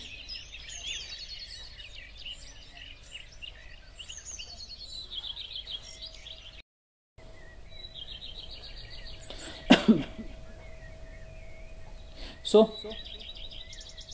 दूसरा सवाल। चलो दूसरा सवाल किसी लड़की का ले लेते हैं। फिर लड़कियाँ कहती हैं हमारा सवाल नहीं लेते आप। ये सवाल पूछा है सैंडियागो कैलिफ़ोर्निया से। लड़की ने अपना नाम बड़ा अच्छा लिखा हुआ है। यहाँ पर खून की प्यासी बुलबुल। देखते हैं। डियर मॉम कुछ हफ़्ते पहले मेरी एक सहेली ने मुझे एक जेंटलमैन से मिलवाया और पहली बार मिलते ही मुझे उस शख्स से प्यार हो गया। वो बहुत ही पढ़े लिखे हैं, अपना बड़ा बिज़नेस करते हैं और मैं भी इंडियन गवर्नमेंट की तरफ़ से यहाँ पर बड़ी पोस्ट पर हूँ। अगले हफ़्ते मैं उनके साथ पहली बार डेट पर जा रही हूँ। मैं बहुत नर्वस हूँ कि कहीं मुझसे कुछ गड़बड़ ना हो जाए। लड़कियों को फ़र्स्ट डेट पर क्या करना चाहिए और क्या नहीं करना चाहिए, इस पर थोड़ा प्रकाश डालिए। खून की प्यासी बुलबुल सैंडियागो कैलिफ़ोर्निया देखो बुलबुल, लड़कों में और लड़कियों में एक फ़र्क होता है। लड़के उस लड़की के साथ डेट पर जाते हैं जिसे वो पसंद कर चुके होते हैं। अगर लड़के को कोई लड़की पसंद नहीं है तो वो उसके साथ डेट पर क्यों जाएगा? जबकि लड़कियाँ उन लड़कों के साथ डेट पर जाती हैं जिन्हें वो पसंद करने वाली होती हैं। यानी उन्होंने अभी उसे पूरी तरह पसंद किया नहीं होता। अगर किसी लड़की को कोई लड़का पंद्रह परसेंट भी पसंद आ जाए तो वो उसके साथ डेट पर चली जाती है। ये देखने के लिए कि क्या ये लड़का पूरी तरह पसंद करने के लायक है या नहीं? लड़कियाँ जब डेट पर जाती हैं तो वो ये देखने जाती हैं कि लड़का कितना समझदार है, उसे सोसाइटी में बिहेव करना आता है या नहीं आता है। वो चार लोगों के सामने अपनी गर्लफ्रेंड के साथ कैसे पेश आता है? लेकिन जब एक लड़का डेट पर जाता है तो वो लड़की को परखने के लिए नहीं जाता। वो तो उसे अपना प्यार दिखाने के लिए जाता है। वो तो उसे जी भर कर देखने के लिए जाता है। वो तो उस पर पैसे लुटाने जाता है, अपनी ताकत दिखाने जाता है। उसकी कोशिश होती है कि वो लड़की को खुश कर सके। और मर्द को वो लड़की पसंद आती है जिसे वो खुश कर पा रहा होता है। लेकिन ज़्यादातर लड़कियाँ अपने बॉयफ्रेंड को यह दिखाती हैं कि मैं खुश नहीं हूँ। तुम मुझे खुश करने के लिए कुछ नहीं कर पा रहे। लड़का उसके लिए जो मर्ज़ी कर ले, पर वो आगे से ऐसा दिखाती है कि मगैम्बो खुश नहीं हुआ। मर्द के दिमाग को समझो। मर्द खुश औरतों के पीछे भागता है, हंसती हुई लड़कियाँ, ज़िंदगी को पूरी तरह इंजॉय करती हुई लड़कियाँ। किसी खुश मिजाज लड़की को देखते ही मर्द के दिमाग में एक आइडिया आता है। वो सोचता है कि ये लड़की तो पहले ही इतनी खुश है। ये तो खुद ही इतना एंजॉय कर लेती है कि इसे हर वक्त खुश रखने की सिरदर्द मुझे नहीं पालनी पड़ेगी। हंसती खेलती हुई लड़कियाँ मर्द को आसान शिकार नज़र आती हैं।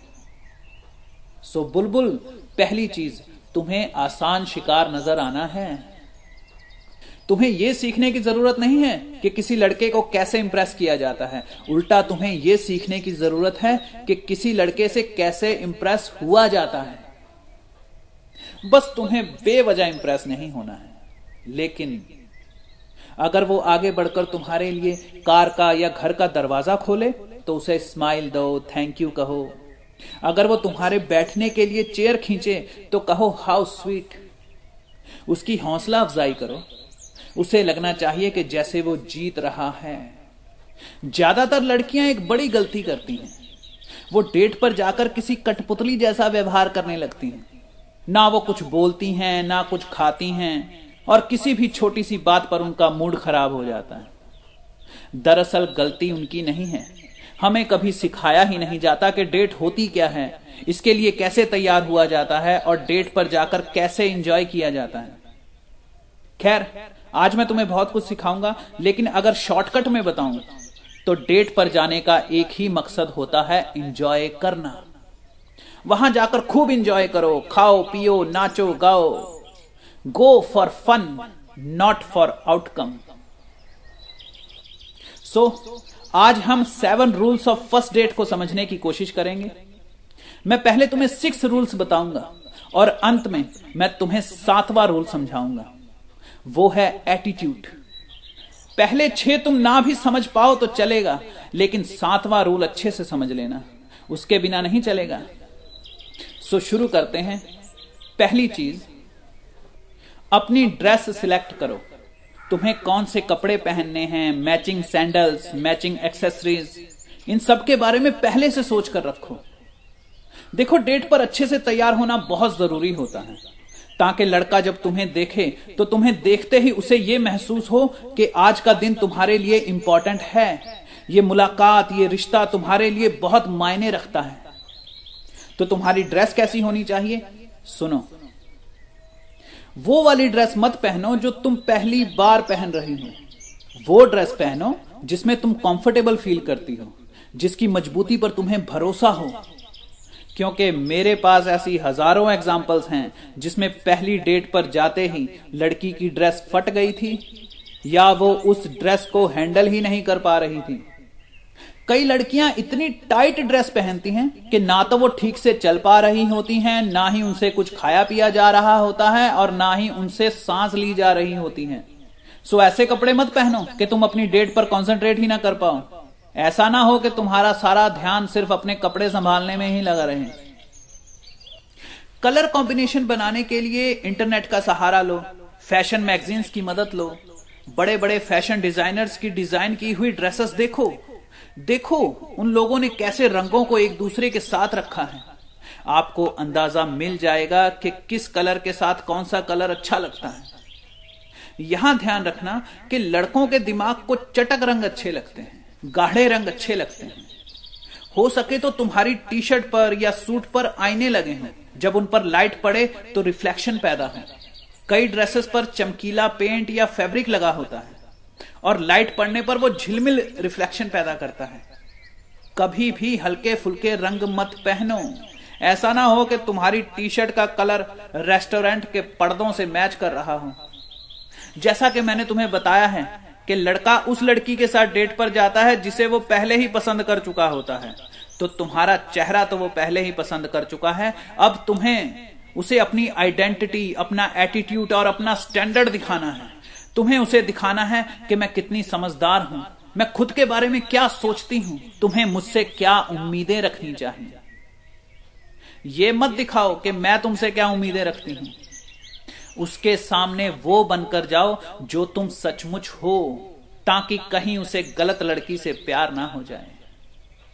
डेट का मकसद ही यही होता है कि लड़का बाद में यह ना कह सके कि तुम तो बिल्कुल वैसी नहीं हो जैसा मैंने सोचा था। तो जो तुम हो, वही बनकर जाओ। सत्तर परसेंट लड़कियाँ अपने जीवन का सबसे बेहतरीन लड़का खो बैठती हैं, क्योंकि वो वो बनकर जाती हैं जो वो होती ही नहीं है। सो पहली चीज़ थी रंग, और दूसरी चीज़ है आवाज़। आपको चूड़ियाँ पहननी चाहिए, पायल पहननी चाहिए। जब तुम अपने हाथ हिलाओगी तो तुम्हारी चूड़ियाँ खनकेंगी, पायल बजेगी ये सब इसलिए ज़रूरी है क्योंकि मर्द का दिमाग चमकीले रंग और आवाजों की तरफ़ आकर्षित होता है।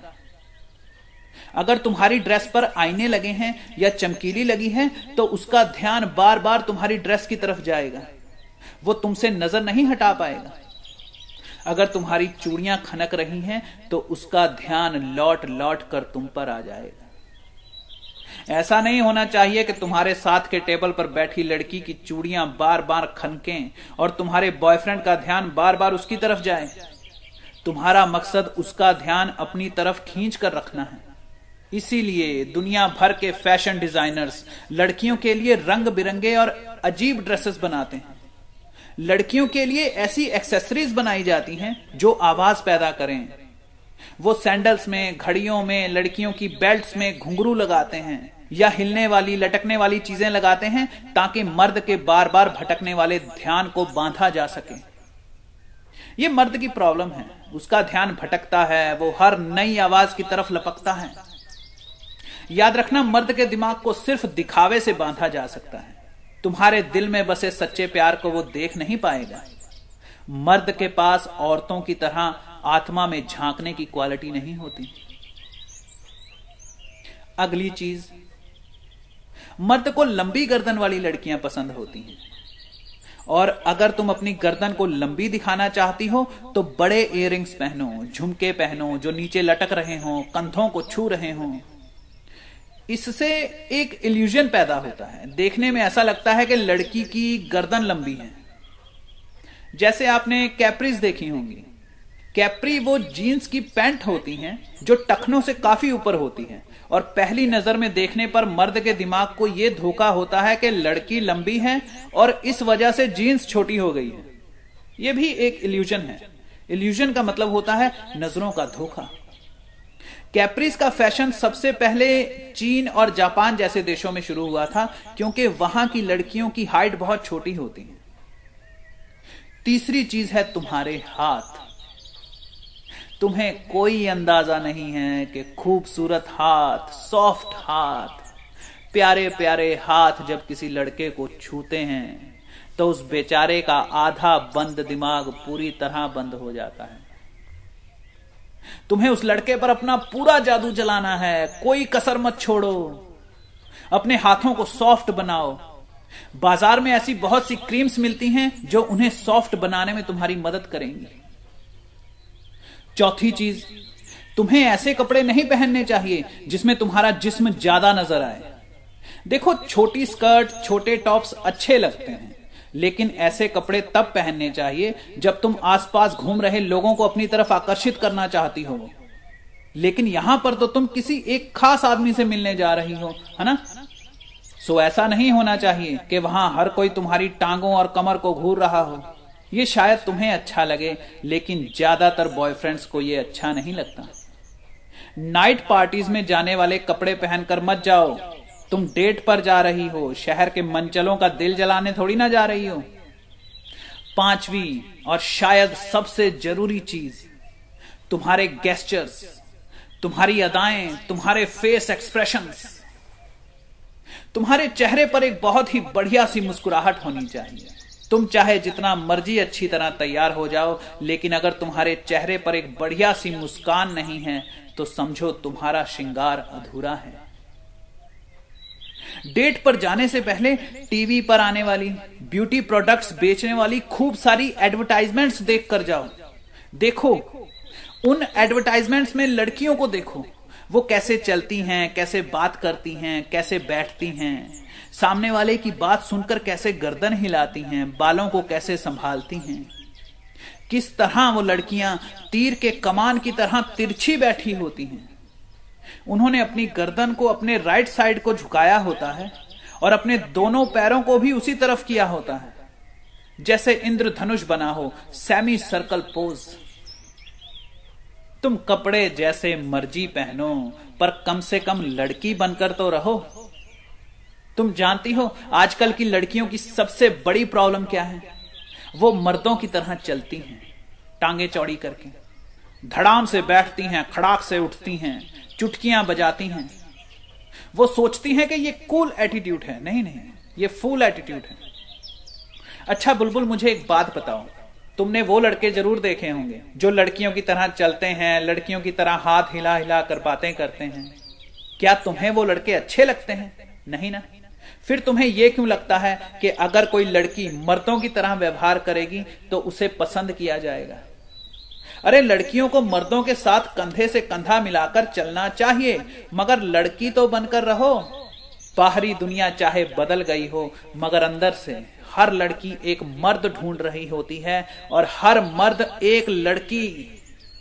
तो लड़की बनो, पूरी लड़की बनो। घबराओ, शर्माओ, इतराओ। आँखें निकाल कर डराओ। हँसते हँसते अपना चेहरा हथेलियों से छुपाओ। बार बार अपनी जुल्फों को चेहरे से हटाओ। छोटे छोटे रंग बिरंगे कपड़े पहनो। कभी साड़ी, कभी जीन्स, कभी पापा की गुड़िया बन जाओ। कभी किसी के सपनों की रानी। अपना हर रंग दिखाओ। इंग्लिश गानों की वीडियोस देखकर जाओ। सीखो उनसे कि बिना बोले तिरछी नज़रों से अपनी बात कैसे कही जाती है। कोई बात बुरी लगे तो अपने बॉयफ्रेंड को गुस्से से कैसे घूरा जाता है? अगर मन में मस्ती फूटे तो अपने होठों को कैसे चबाया जाता है? अगर तुम चाहती हो कि वो तुम्हारे होठों को चूमे तो अपनी छाती को आगे की तरफ़ कैसे झुकाया जाता है? आँखें मटकाना सीखो, छोटी बच्ची की तरह जिद करना सीखो हँसते हँसते उस पर झुक जाना सीखो। तुम तो वहाँ जाकर गुप्ता अंकल की तरह बैठ जाती हो, जैसे पंडित जी हवन कुंड के सामने बैठ जाते हैं। आजकल की लड़कियों को लगता है कि शर्माना, घबराना या अदाएँ दिखाना कमज़ोर लड़कियों की निशानी है। अरे नहीं मेरी बच्ची, यही तो तुम्हारा अस्तित्व है, यही तो तुम्हारी आक्रमकता है, यही तो तुम्हारा सौजन्य है। हर महीने मेरे पास हज़ारों ऐसी लड़कियाँ आती हैं जिनके बॉयफ्रेंड को कोई भोली भाली, मासूम सी नज़र आने वाली, कम पढ़ी लिखी लड़की चुरा कर ले गई। उनकी नाक के नीचे से उड़ा कर ले गई। और तुम भी जानती हो कि दूसरों के बॉयफ्रेंड चुराने वाली लड़कियाँ ना तो भोली भाली होती हैं और ना ही मासूम होती हैं। बस उनके पास अदा होती है। और जो सबसे बड़ी अदा उनके पास होती है, वो है शर्म। ऐसी लड़कियाँ ये अच्छी तरह जानती हैं कि बेवजह आँसू कैसे बहाए जाते हैं?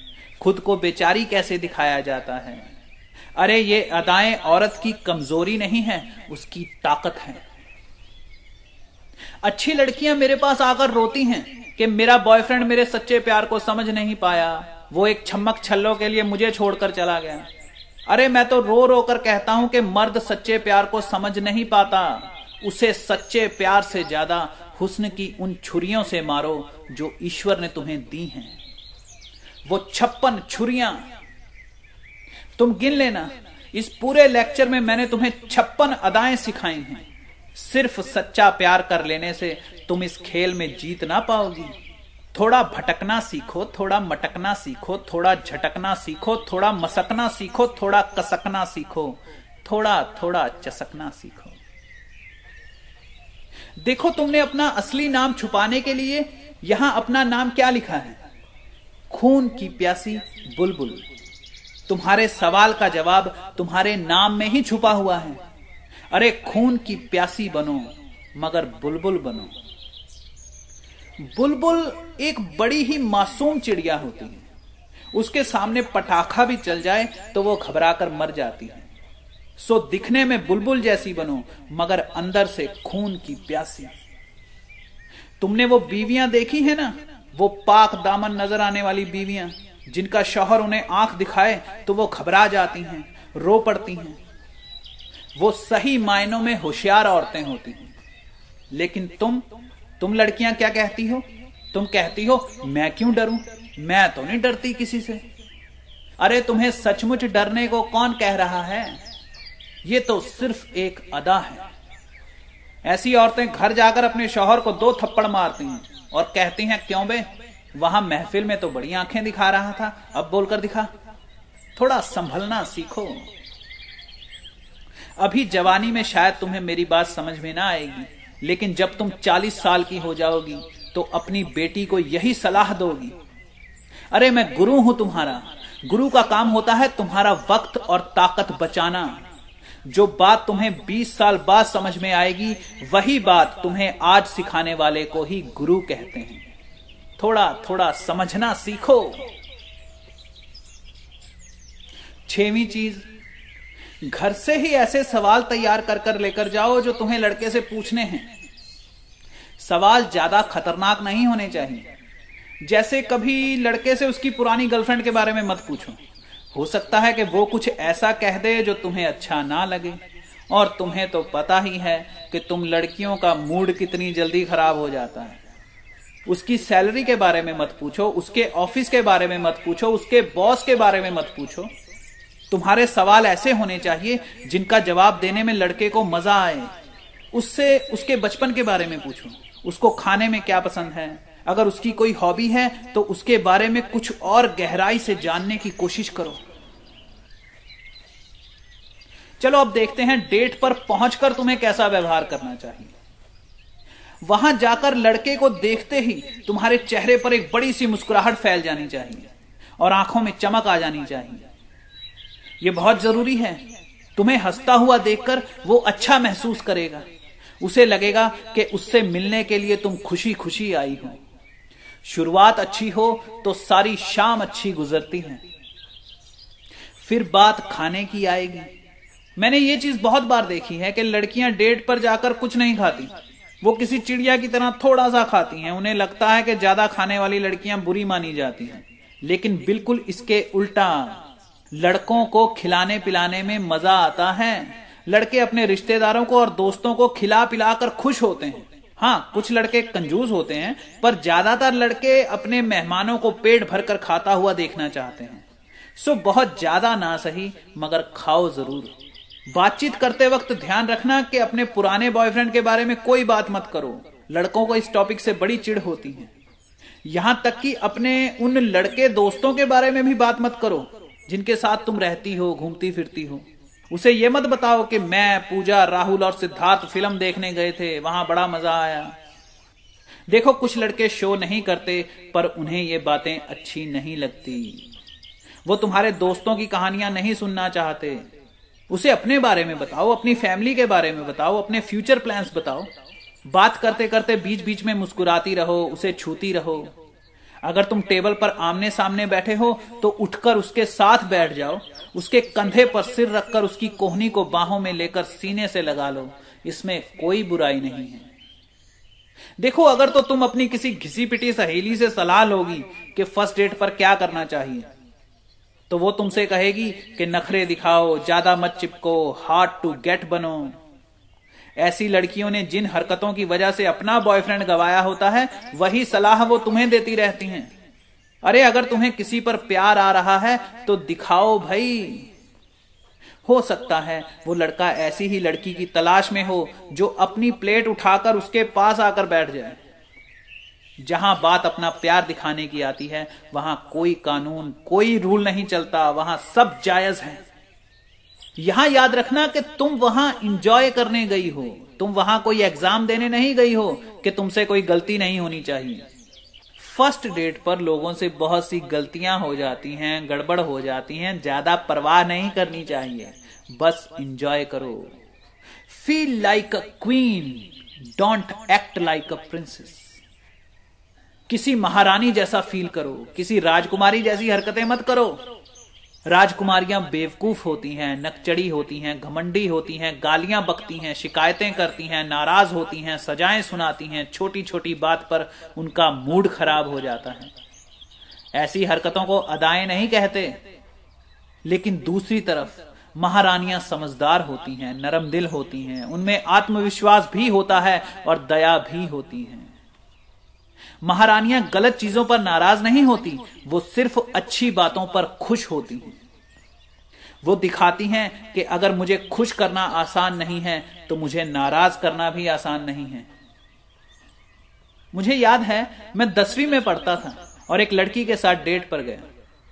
वो लड़की किसी फौजी की तरह चलती हुई आई और आते ही चिल्लाकर बोली, ये कैसा रेस्टोरेंट है, गंदा सा? मैंने कहा, यार फाइव स्टार रेस्टोरेंट है। पूरे चंडीगढ़ में इससे अच्छा रेस्टोरेंट और कोई नहीं है। वो बोली वट एवर अमेरिका में इससे भी बड़े बड़े रेस्टोरेंट्स हैं। मैंने पूछा, तुम अमेरिका कब गई थी? वो बोली, मैं नहीं गई, लेकिन मेरी बुआ जी अमेरिका में रहती हैं, वो बताती हैं। मेरे दिमाग से आवाज़ आई, धत तेरे की। कभी खुश ना होने वाली राजकुमारी। इन्हें कहते हैं डब्ल्यू टी एफ़ प्रिंसेस अगले दिन मैं दूसरी लड़की के साथ डेट पर गया। उसने दो मिनट बाद ही मुझे अपने पुराने बॉयफ्रेंड की कहानियाँ सुनानी शुरू कर दी। वो मेरी परवाह नहीं करता था, वो दूसरी लड़कियों के साथ फ़ोन पर बातें करता था। उसका सेंस ऑफ़ ह्यूमर कमाल का था, वो बड़ा सेक्सी था, वो ऐसा था, वो वैसा था। मेरा दिल कर रहा था कि मैं वेटर की गोद में सिर रखकर सो जाऊँ। अरे, अपने पुराने बॉयफ्रेंड की बातें अपनी सहेलियों से की जाती हैं। अपने नए बॉयफ्रेंड से थोड़ी ना की जाती हैं। वो भी पहली डेट पर। उसके बाद भी मैं कई लड़कियों के साथ डेट पर गया। लेकिन सब की सब राजकुमारियाँ थी। कोई कहती थी, मैं ना छोटी सी बच्ची हूँ पिद्दी सी नन्नी मुन्नी सी गुड़िया हूँ। मेरे चाचू मेरे लिए रोज आइसक्रीम लेकर आते हैं। मेरे पास ना बहुत सारे टैडी बियर हैं। ये होती हैं छोटी सी राजकुमारियाँ लिटिल प्रिंसेस कोई लड़की आते ही कहती थी, मेरे बाल ठीक हैं, मेरी ड्रेस ठीक है, मेरी लिपस्टिक ज़्यादा डार्क तो नहीं है। खुद से अनसेटिस्फाइड राजकुमारियाँ, इन्हें कहते हैं द पपेट प्रिंसेस कुछ कहती हैं, मैं तो आने ही नहीं वाली थी, लेकिन मेरी बड़ी बहन ने मुझे ज़बरदस्ती भेज दिया। वैसे मेरा बिल्कुल मूड नहीं था तुमसे मिलने का। द एक्टिंग प्रिंसेस कुछ आते ही हड़बड़ी मचा देती हैं। जल्दी करो जल्दी करो। मेरे पास सिर्फ़ दस मिनट है। मुझे जल्दी घर वापस जाना है। The runaway princess. कुछ लड़कियाँ आते ही अपनी पवित्रता का ढिंडोरा पीटना शुरू कर देती हैं। कहती हैं, मैं ना कभी किसी लड़के से बात नहीं करती। मेरे पापा बहुत स्ट्रिक्ट हैं। मुझे बहुत से लड़के लाइन मारते हैं, लेकिन मैं किसी से बात नहीं करती। मेरे जैसी महान लड़कियाँ सदियों में एक दो बार ही पैदा होती हैं। इन्हें कहते हैं मिडिल क्लास प्रिंसेस ऐसी बातें करके तुम अपने रिलेशन को मुश्किल बना देती हो, या फिर यूँ कह लें कि ऐसी बातें करने से लड़के की एक्सपेक्टेशंस बढ़ जाती हैं। वो फिर तुमसे हमेशा पवित्रता की उम्मीद करने लग पड़ता है। एक लड़की के साथ तो बड़ी अजीब घटनाएँ हो गई। वो मुझसे मिलने आई। गर्मियों के दिन थे। लेकिन उसने सिल्क की मोटी ड्रेस पहन रखी थी। पसीने की वजह से उसकी ड्रेस जगह जगह से गीली हुई पड़ी थी। खैर, मुझे इस बात से कोई प्रॉब्लम नहीं थी। अरे, हम इंसान हैं, इंसानों को पसीना नहीं आएगा तो और किसे आएगा? लेकिन उसकी ड्रेस इतनी अजीब थी कि किसी सर्कस के जोकर को भी शर्म आ जाए।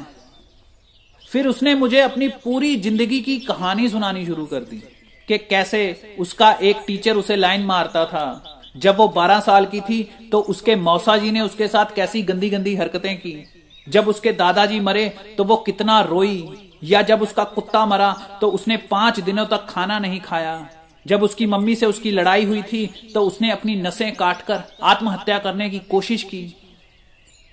इसे कहते हैं, द पुअर प्रिंसेस. हम लोगों को एक गलत फहमी होती है। हमें लगता है कि किसी रिश्ते की शुरुआत में ही अपने बारे में सब कुछ साफ़ साफ़ बता देना अच्छा होता है। नहीं, ऐसा नहीं है। मेरे पास ऐसे घनचक्रों की भीड़ लगी हुई है, जिन्होंने सुहागरात में ही अपनी पत्नी को या पति को अपने बारे में सब कुछ बता दिया और अब रोते फिरते हैं। याद रखना, हमारे साथ जो कुछ हो चुका है, उस पर हमारा कोई कंट्रोल नहीं होता। अरे, जो बीत गया, उसे भूल जाओ। पुरानी बातों का बोझ नए रिश्ते पर क्यों डालते हो? और तुम्हारे अलावा ये बातें तुम्हारे बॉयफ्रेंड को और कोई नहीं बताने वाला। सो चुप रहो, मत बताओ।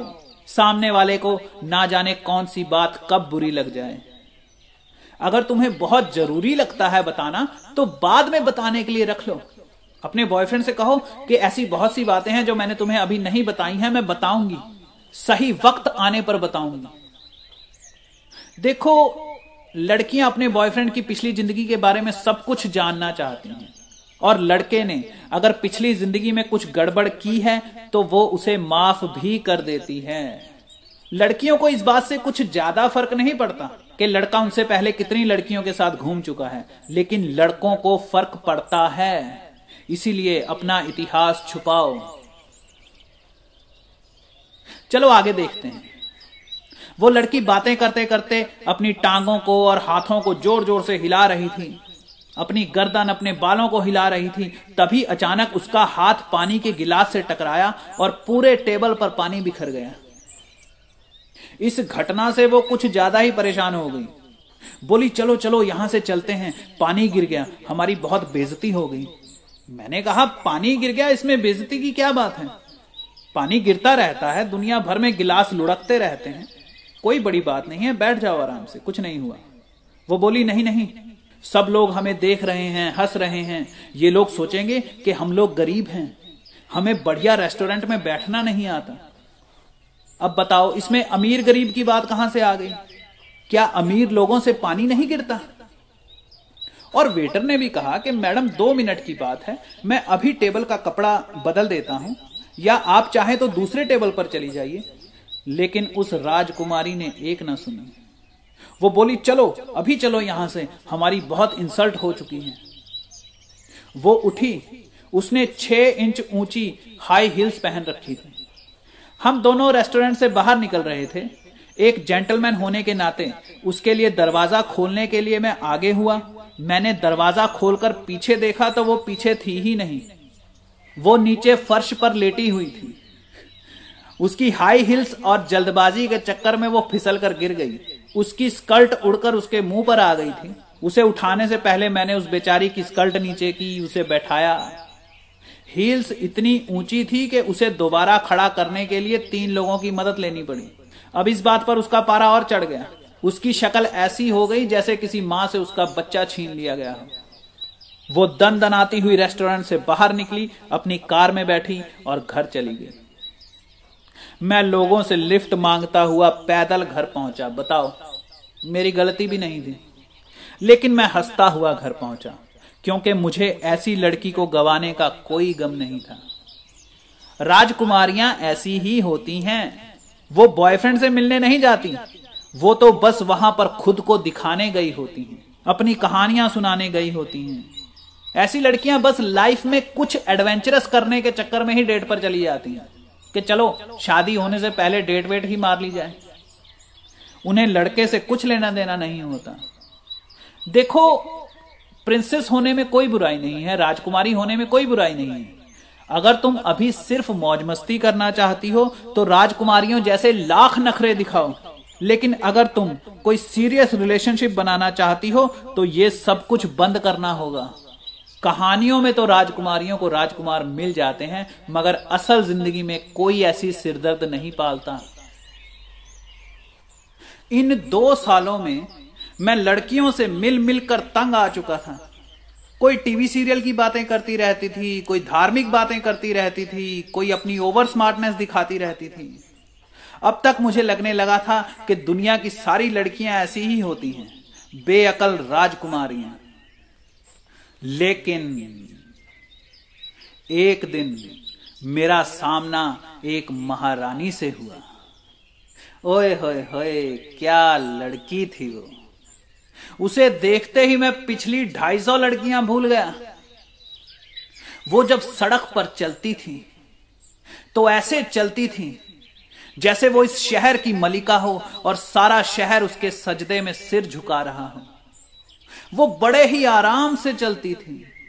धीरे धीरे, बेखौफ। जैसे जंगल की शेरनी अपने जंगल का मुआयना कर रही हो। गर्दन सीधी, एक हाथ कमर पर, दूसरा हाथ लहराता हुआ, कभी आगे, कभी पीछे। उसे देखकर ही पता चलता था कि उसने जो कपड़े पहन रखे हैं, उन कपड़ों में वो खुश है। वो नज़र उठाती थी तो स्लो मोशन में। वो अपना चेहरा एक तरफ़ से दूसरी तरफ़ करती थी तो आराम से उसे कोई जल्दी नहीं थी। मैं किनारा खोजते खोजते थक चुके तैराक की तरह मुँह खोलकर उसे देखता जा रहा था और वो वो किसी समुद्री जहाज़ की तरह मेरे पास से गुजर गई। मैंने अपना हाथ सीने पर रखा और खुद से कहा, चंदू बेटा, तू तो गया काम से। इसे कहते हैं महारानी एटीट्यूड महारानी एटीट्यूड का मतलब होता है relax relax relax just relax take it easy उस लड़की को कहीं पहुँचने की हड़बड़ी नहीं थी। जैसे हर चीज़ उस तक खुद पहुँच रही हो, जैसे ईश्वर ने उसे सब कुछ दिया हो। कोई शिकायत नहीं, कोई नाराज़गी नहीं, वो कुछ भी साबित नहीं करना चाहती थी। जैसे बरसों की लड़ाई के बाद कोई जीत जाता है और अब आराम से बैठकर अपनी जीत का मज़ा ले रहा हो। उसे देखकर लगता था जैसे इस दुनिया में आकर उसने हम सब पर एहसान किया हो। जबकि ज़्यादातर लोग किसी फैक्ट्री के मजदूर की तरह यहाँ से, वहाँ वहाँ से, यहाँ भागे फिरते हैं। जैसे किसी कर्मचारी को ऑफ़िस पहुँचने की बड़ी जल्दी होती है ना, कि भैया जल्दी नहीं पहुँचे तो तनख्वाह कट जाएगी। आम आदमी की यही तो निशानी होती है कि वो हमेशा जल्दबाजी में रहता है, जैसे दुनिया को चलाने का सारा बोझ अकेले उसी के कंधे पर हो। बेचैनी, हड़बड़ाहट, बड़बोलापन, भागम भाग ये गरीबों की आदतें हैं। बादशाह तो तसल्ली लेकर पैदा होते हैं। आम आदमी तेज तेज बातें करता है कि कहीं सामने वाला उसकी पूरी बात सुने बिना चला ना जाए। लेकिन महारानियाँ महारानियाँ आराम से धीरे धीरे बोलती हैं। उन्हें पता होता है कि सामने वाले के लिए उनका हर लफ्ज हुक्म की तरह है। मैं तुम्हें बता दूँ कि वो लड़की कोई बहुत ज़्यादा सुंदर नहीं थी। ऐसा नहीं कि वो बड़ी खूबसूरत थी। खूबसूरती की बात की जाए तो पिछली सब लड़कियों के मुकाबले वो ज़ीरो थी। सावला सा रंग था, चेहरे पर खूब सारे पिंपल्स थे। शहर की सबसे कम खूबसूरत लड़की। अगर उसमें वो महारानी एटीट्यूड ना होता तो शायद शहर का कोई लड़का उसे पलट कर भी ना देखता। लेकिन वो वो तो खुद को आसमान से उतरी हुई परी समझती थी। और उसका यही आत्मविश्वास उसके चेहरे पर, उसकी आँखों में, उसकी चाल ढाल में साफ़ छलकता था। उसकी सोच, उसकी बॉडी लैंग्वेज में उतर आई थी। तुमने टीवी पर वो फ़ैशन शोज़ देखे होंगे। उसमें मॉडल्स रैंप पर कैट वॉक करती हैं। अगर तुम गौर से देखो तो वो मॉडल्स कोई बहुत ज़्यादा सुंदर नहीं होती, लेकिन फिर भी वो बहुत अच्छी लगती हैं, क्योंकि वो खुद को सुंदर समझती हैं। खूबसूरत होना ज़रूरी नहीं है, खुद को खूबसूरत समझना ज़रूरी है। जबकि ज़्यादातर लड़कियाँ खुद को खूबसूरत नहीं समझती। वो खुद पर शर्मिंदा होती हैं, वो खुद को दूसरी लड़कियों से, फिल्मी हीरोइनों से कंपेयर करके देखती हैं और सोचती हैं कि भाई मैं तो बड़ी ही बदसूरत हूँ। उनकी यही सोच उनके चेहरे पर उतर आती है। उनके कंधे और कमर झुक जाती है, चाल में बेचैनी आ जाती है। वो घबरा जाती हैं कि उनका बॉयफ्रेंड उन्हें छोड़कर ना चला जाए, कि कहीं वो मुझसे ज़्यादा खूबसूरत लड़की के चक्कर में ना पड़ जाए। और इसी घबराहट के मारे वो अटपटा बिहेवियर करने लग पड़ती हैं उल्टी सीधी बातें करती हैं, शक करती हैं, सवाल पूछती हैं, या खुद को हाई फाई शो करने के चक्कर में फेक बिहेवियर करने लग पड़ती हैं। लेकिन उस लड़की के साथ ये प्रॉब्लम नहीं थी। उसके चेहरे पर तो वो गौरव था जो देश के लिए शहीद होने वाले सिपाही के चेहरे पर होता है। जैसे पैदा होने से पहले वो सब काम निपटा कर आई हो, जैसे जंगल में कोई फूल खिला हो। फूल किसी को इंप्रेस करने के लिए नहीं खिलता। वो ये सोचकर परेशान नहीं होता कि मेरे खिलने का क्या फ़ायदा है, यहाँ जंगल में मुझे देखने वाला कौन है? वो फूल दूसरे फूलों से खुद को कंपेयर नहीं करता। वो सिर उठाकर शान से अपने जीवन को भोगता है। बस वैसे ही उस लड़की के चेहरे पर सौभाग्य मुस्कुरा रहा था। मैं ग्यारहवीं में पढ़ता था और वो बारहवीं में पढ़ती थी। वो मुझसे एक साल बड़ी थी। स्कूल के सब लड़के उसे सारा दिन लाइन मारते रहते थे। यहाँ तक कि पास के कॉलेज के लड़के भी इकट्ठे होकर आ जाते थे और उसे खड़े होकर देखते रहते थे। खैर, मैंने उसे पटाना था और 20-30 दिनों की मेहनत के बाद पटा लिया। अब हम दोनों अपनी फ़र्स्ट डेट पर गए। बुलबुल, यहाँ गौर से देखना कि बढ़िया लड़कियाँ डेट पर क्या करती हैं, कैसा बिहेवियर करती हैं। इससे तुम्हें बहुत कुछ सीखने को मिलेगा। इस बात को कोई दस साल बीत चुके हैं, लेकिन वो डेट मुझे आज भी अच्छी तरह याद है। वो दिन, वो मौसम इतना बेहतरीन था कि उसे भूलने का रिस्क मैं नहीं ले सकता।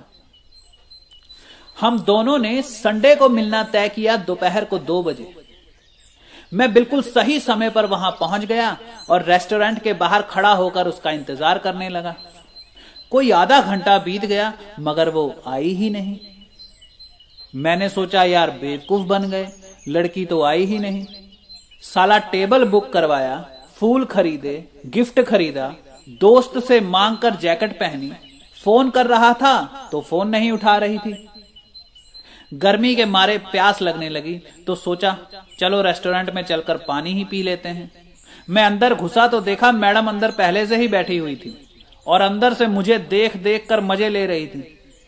मुझे देखकर हंसने लग पड़ी और बोली, आधे घंटे से देख रही हूँ, धूप में खड़े खड़े क्या कर रहे थे? मैंने हाँ में सिर हिलाया और कहा, कोई बात नहीं बेटा, इसका बदला ज़रूर लूँगा।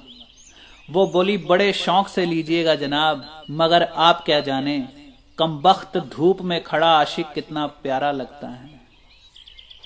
हम दोनों बातें करने लग पड़े। मैं उसे घूरे जा रहा था। वो इतनी प्यारी लग रही थी। उसने सिल्वर कलर का टॉप पहन रखा था और लाइट ग्रीन कलर की जीन्स पहन रखी थी। लाल रंग के बड़े बड़े सैंडल पहन रखे थे, छह इंच ऊँची हील।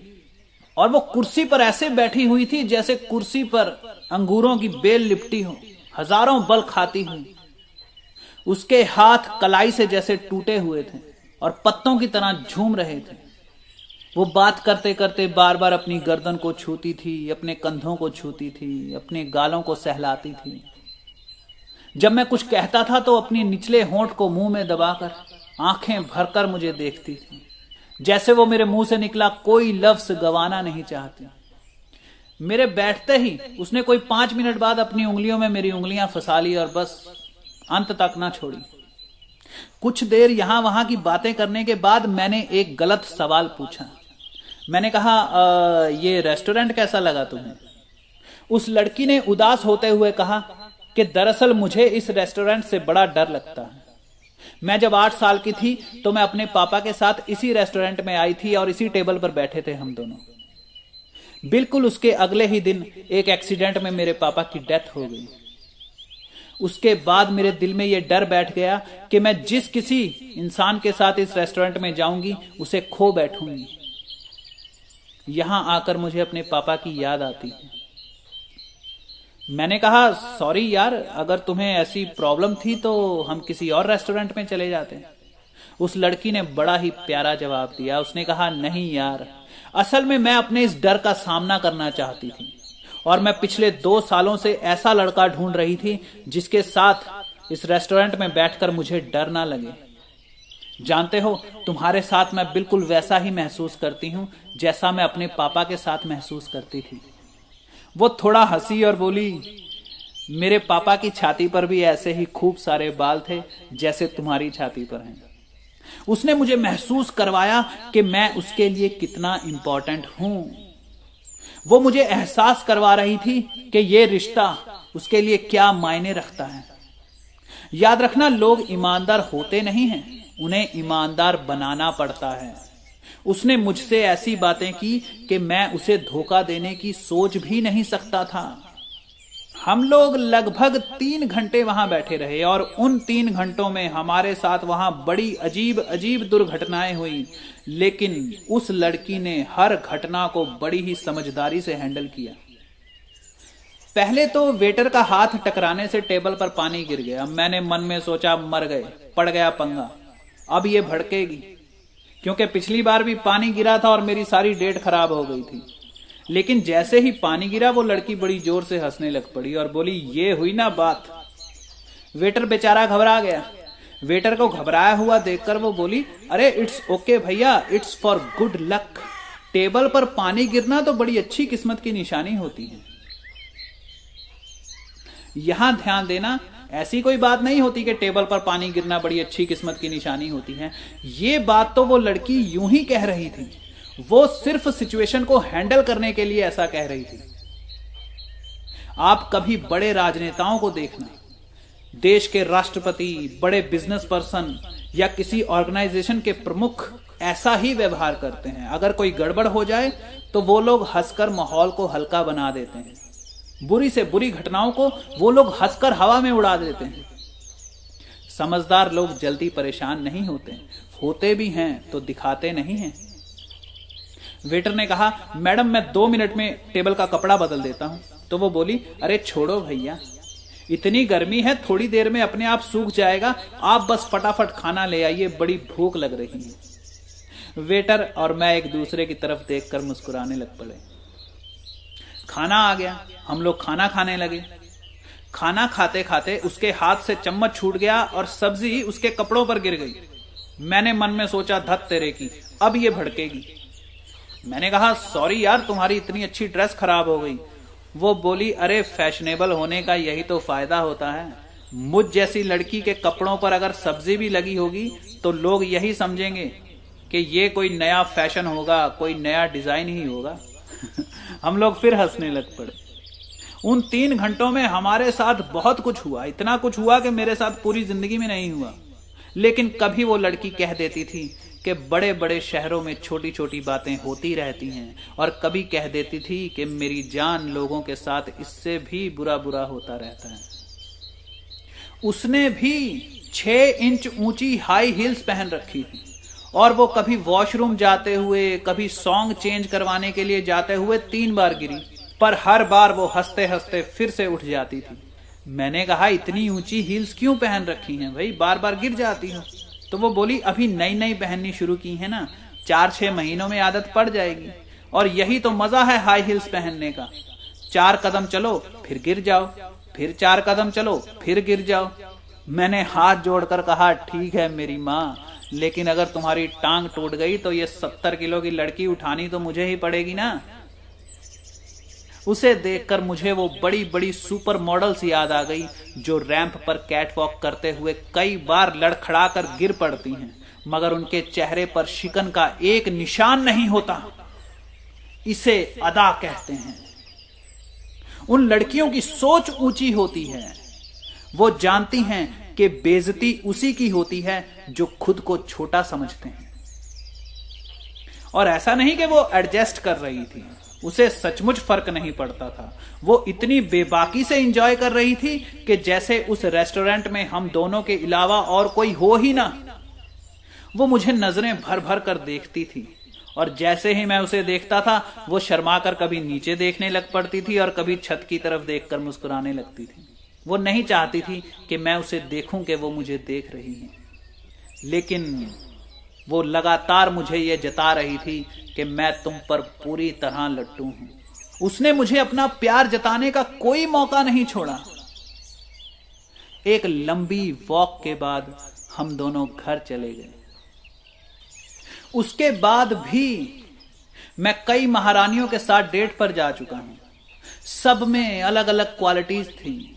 कोई हर बात इशारों में करती थी, कोई मुझसे शर्तें लगाती थी, कोई मेरे कपड़े पहनकर घर जाना चाहती थी। कोई बस मेरे सीने से लगकर चुपचाप बैठी रहना चाहती थी।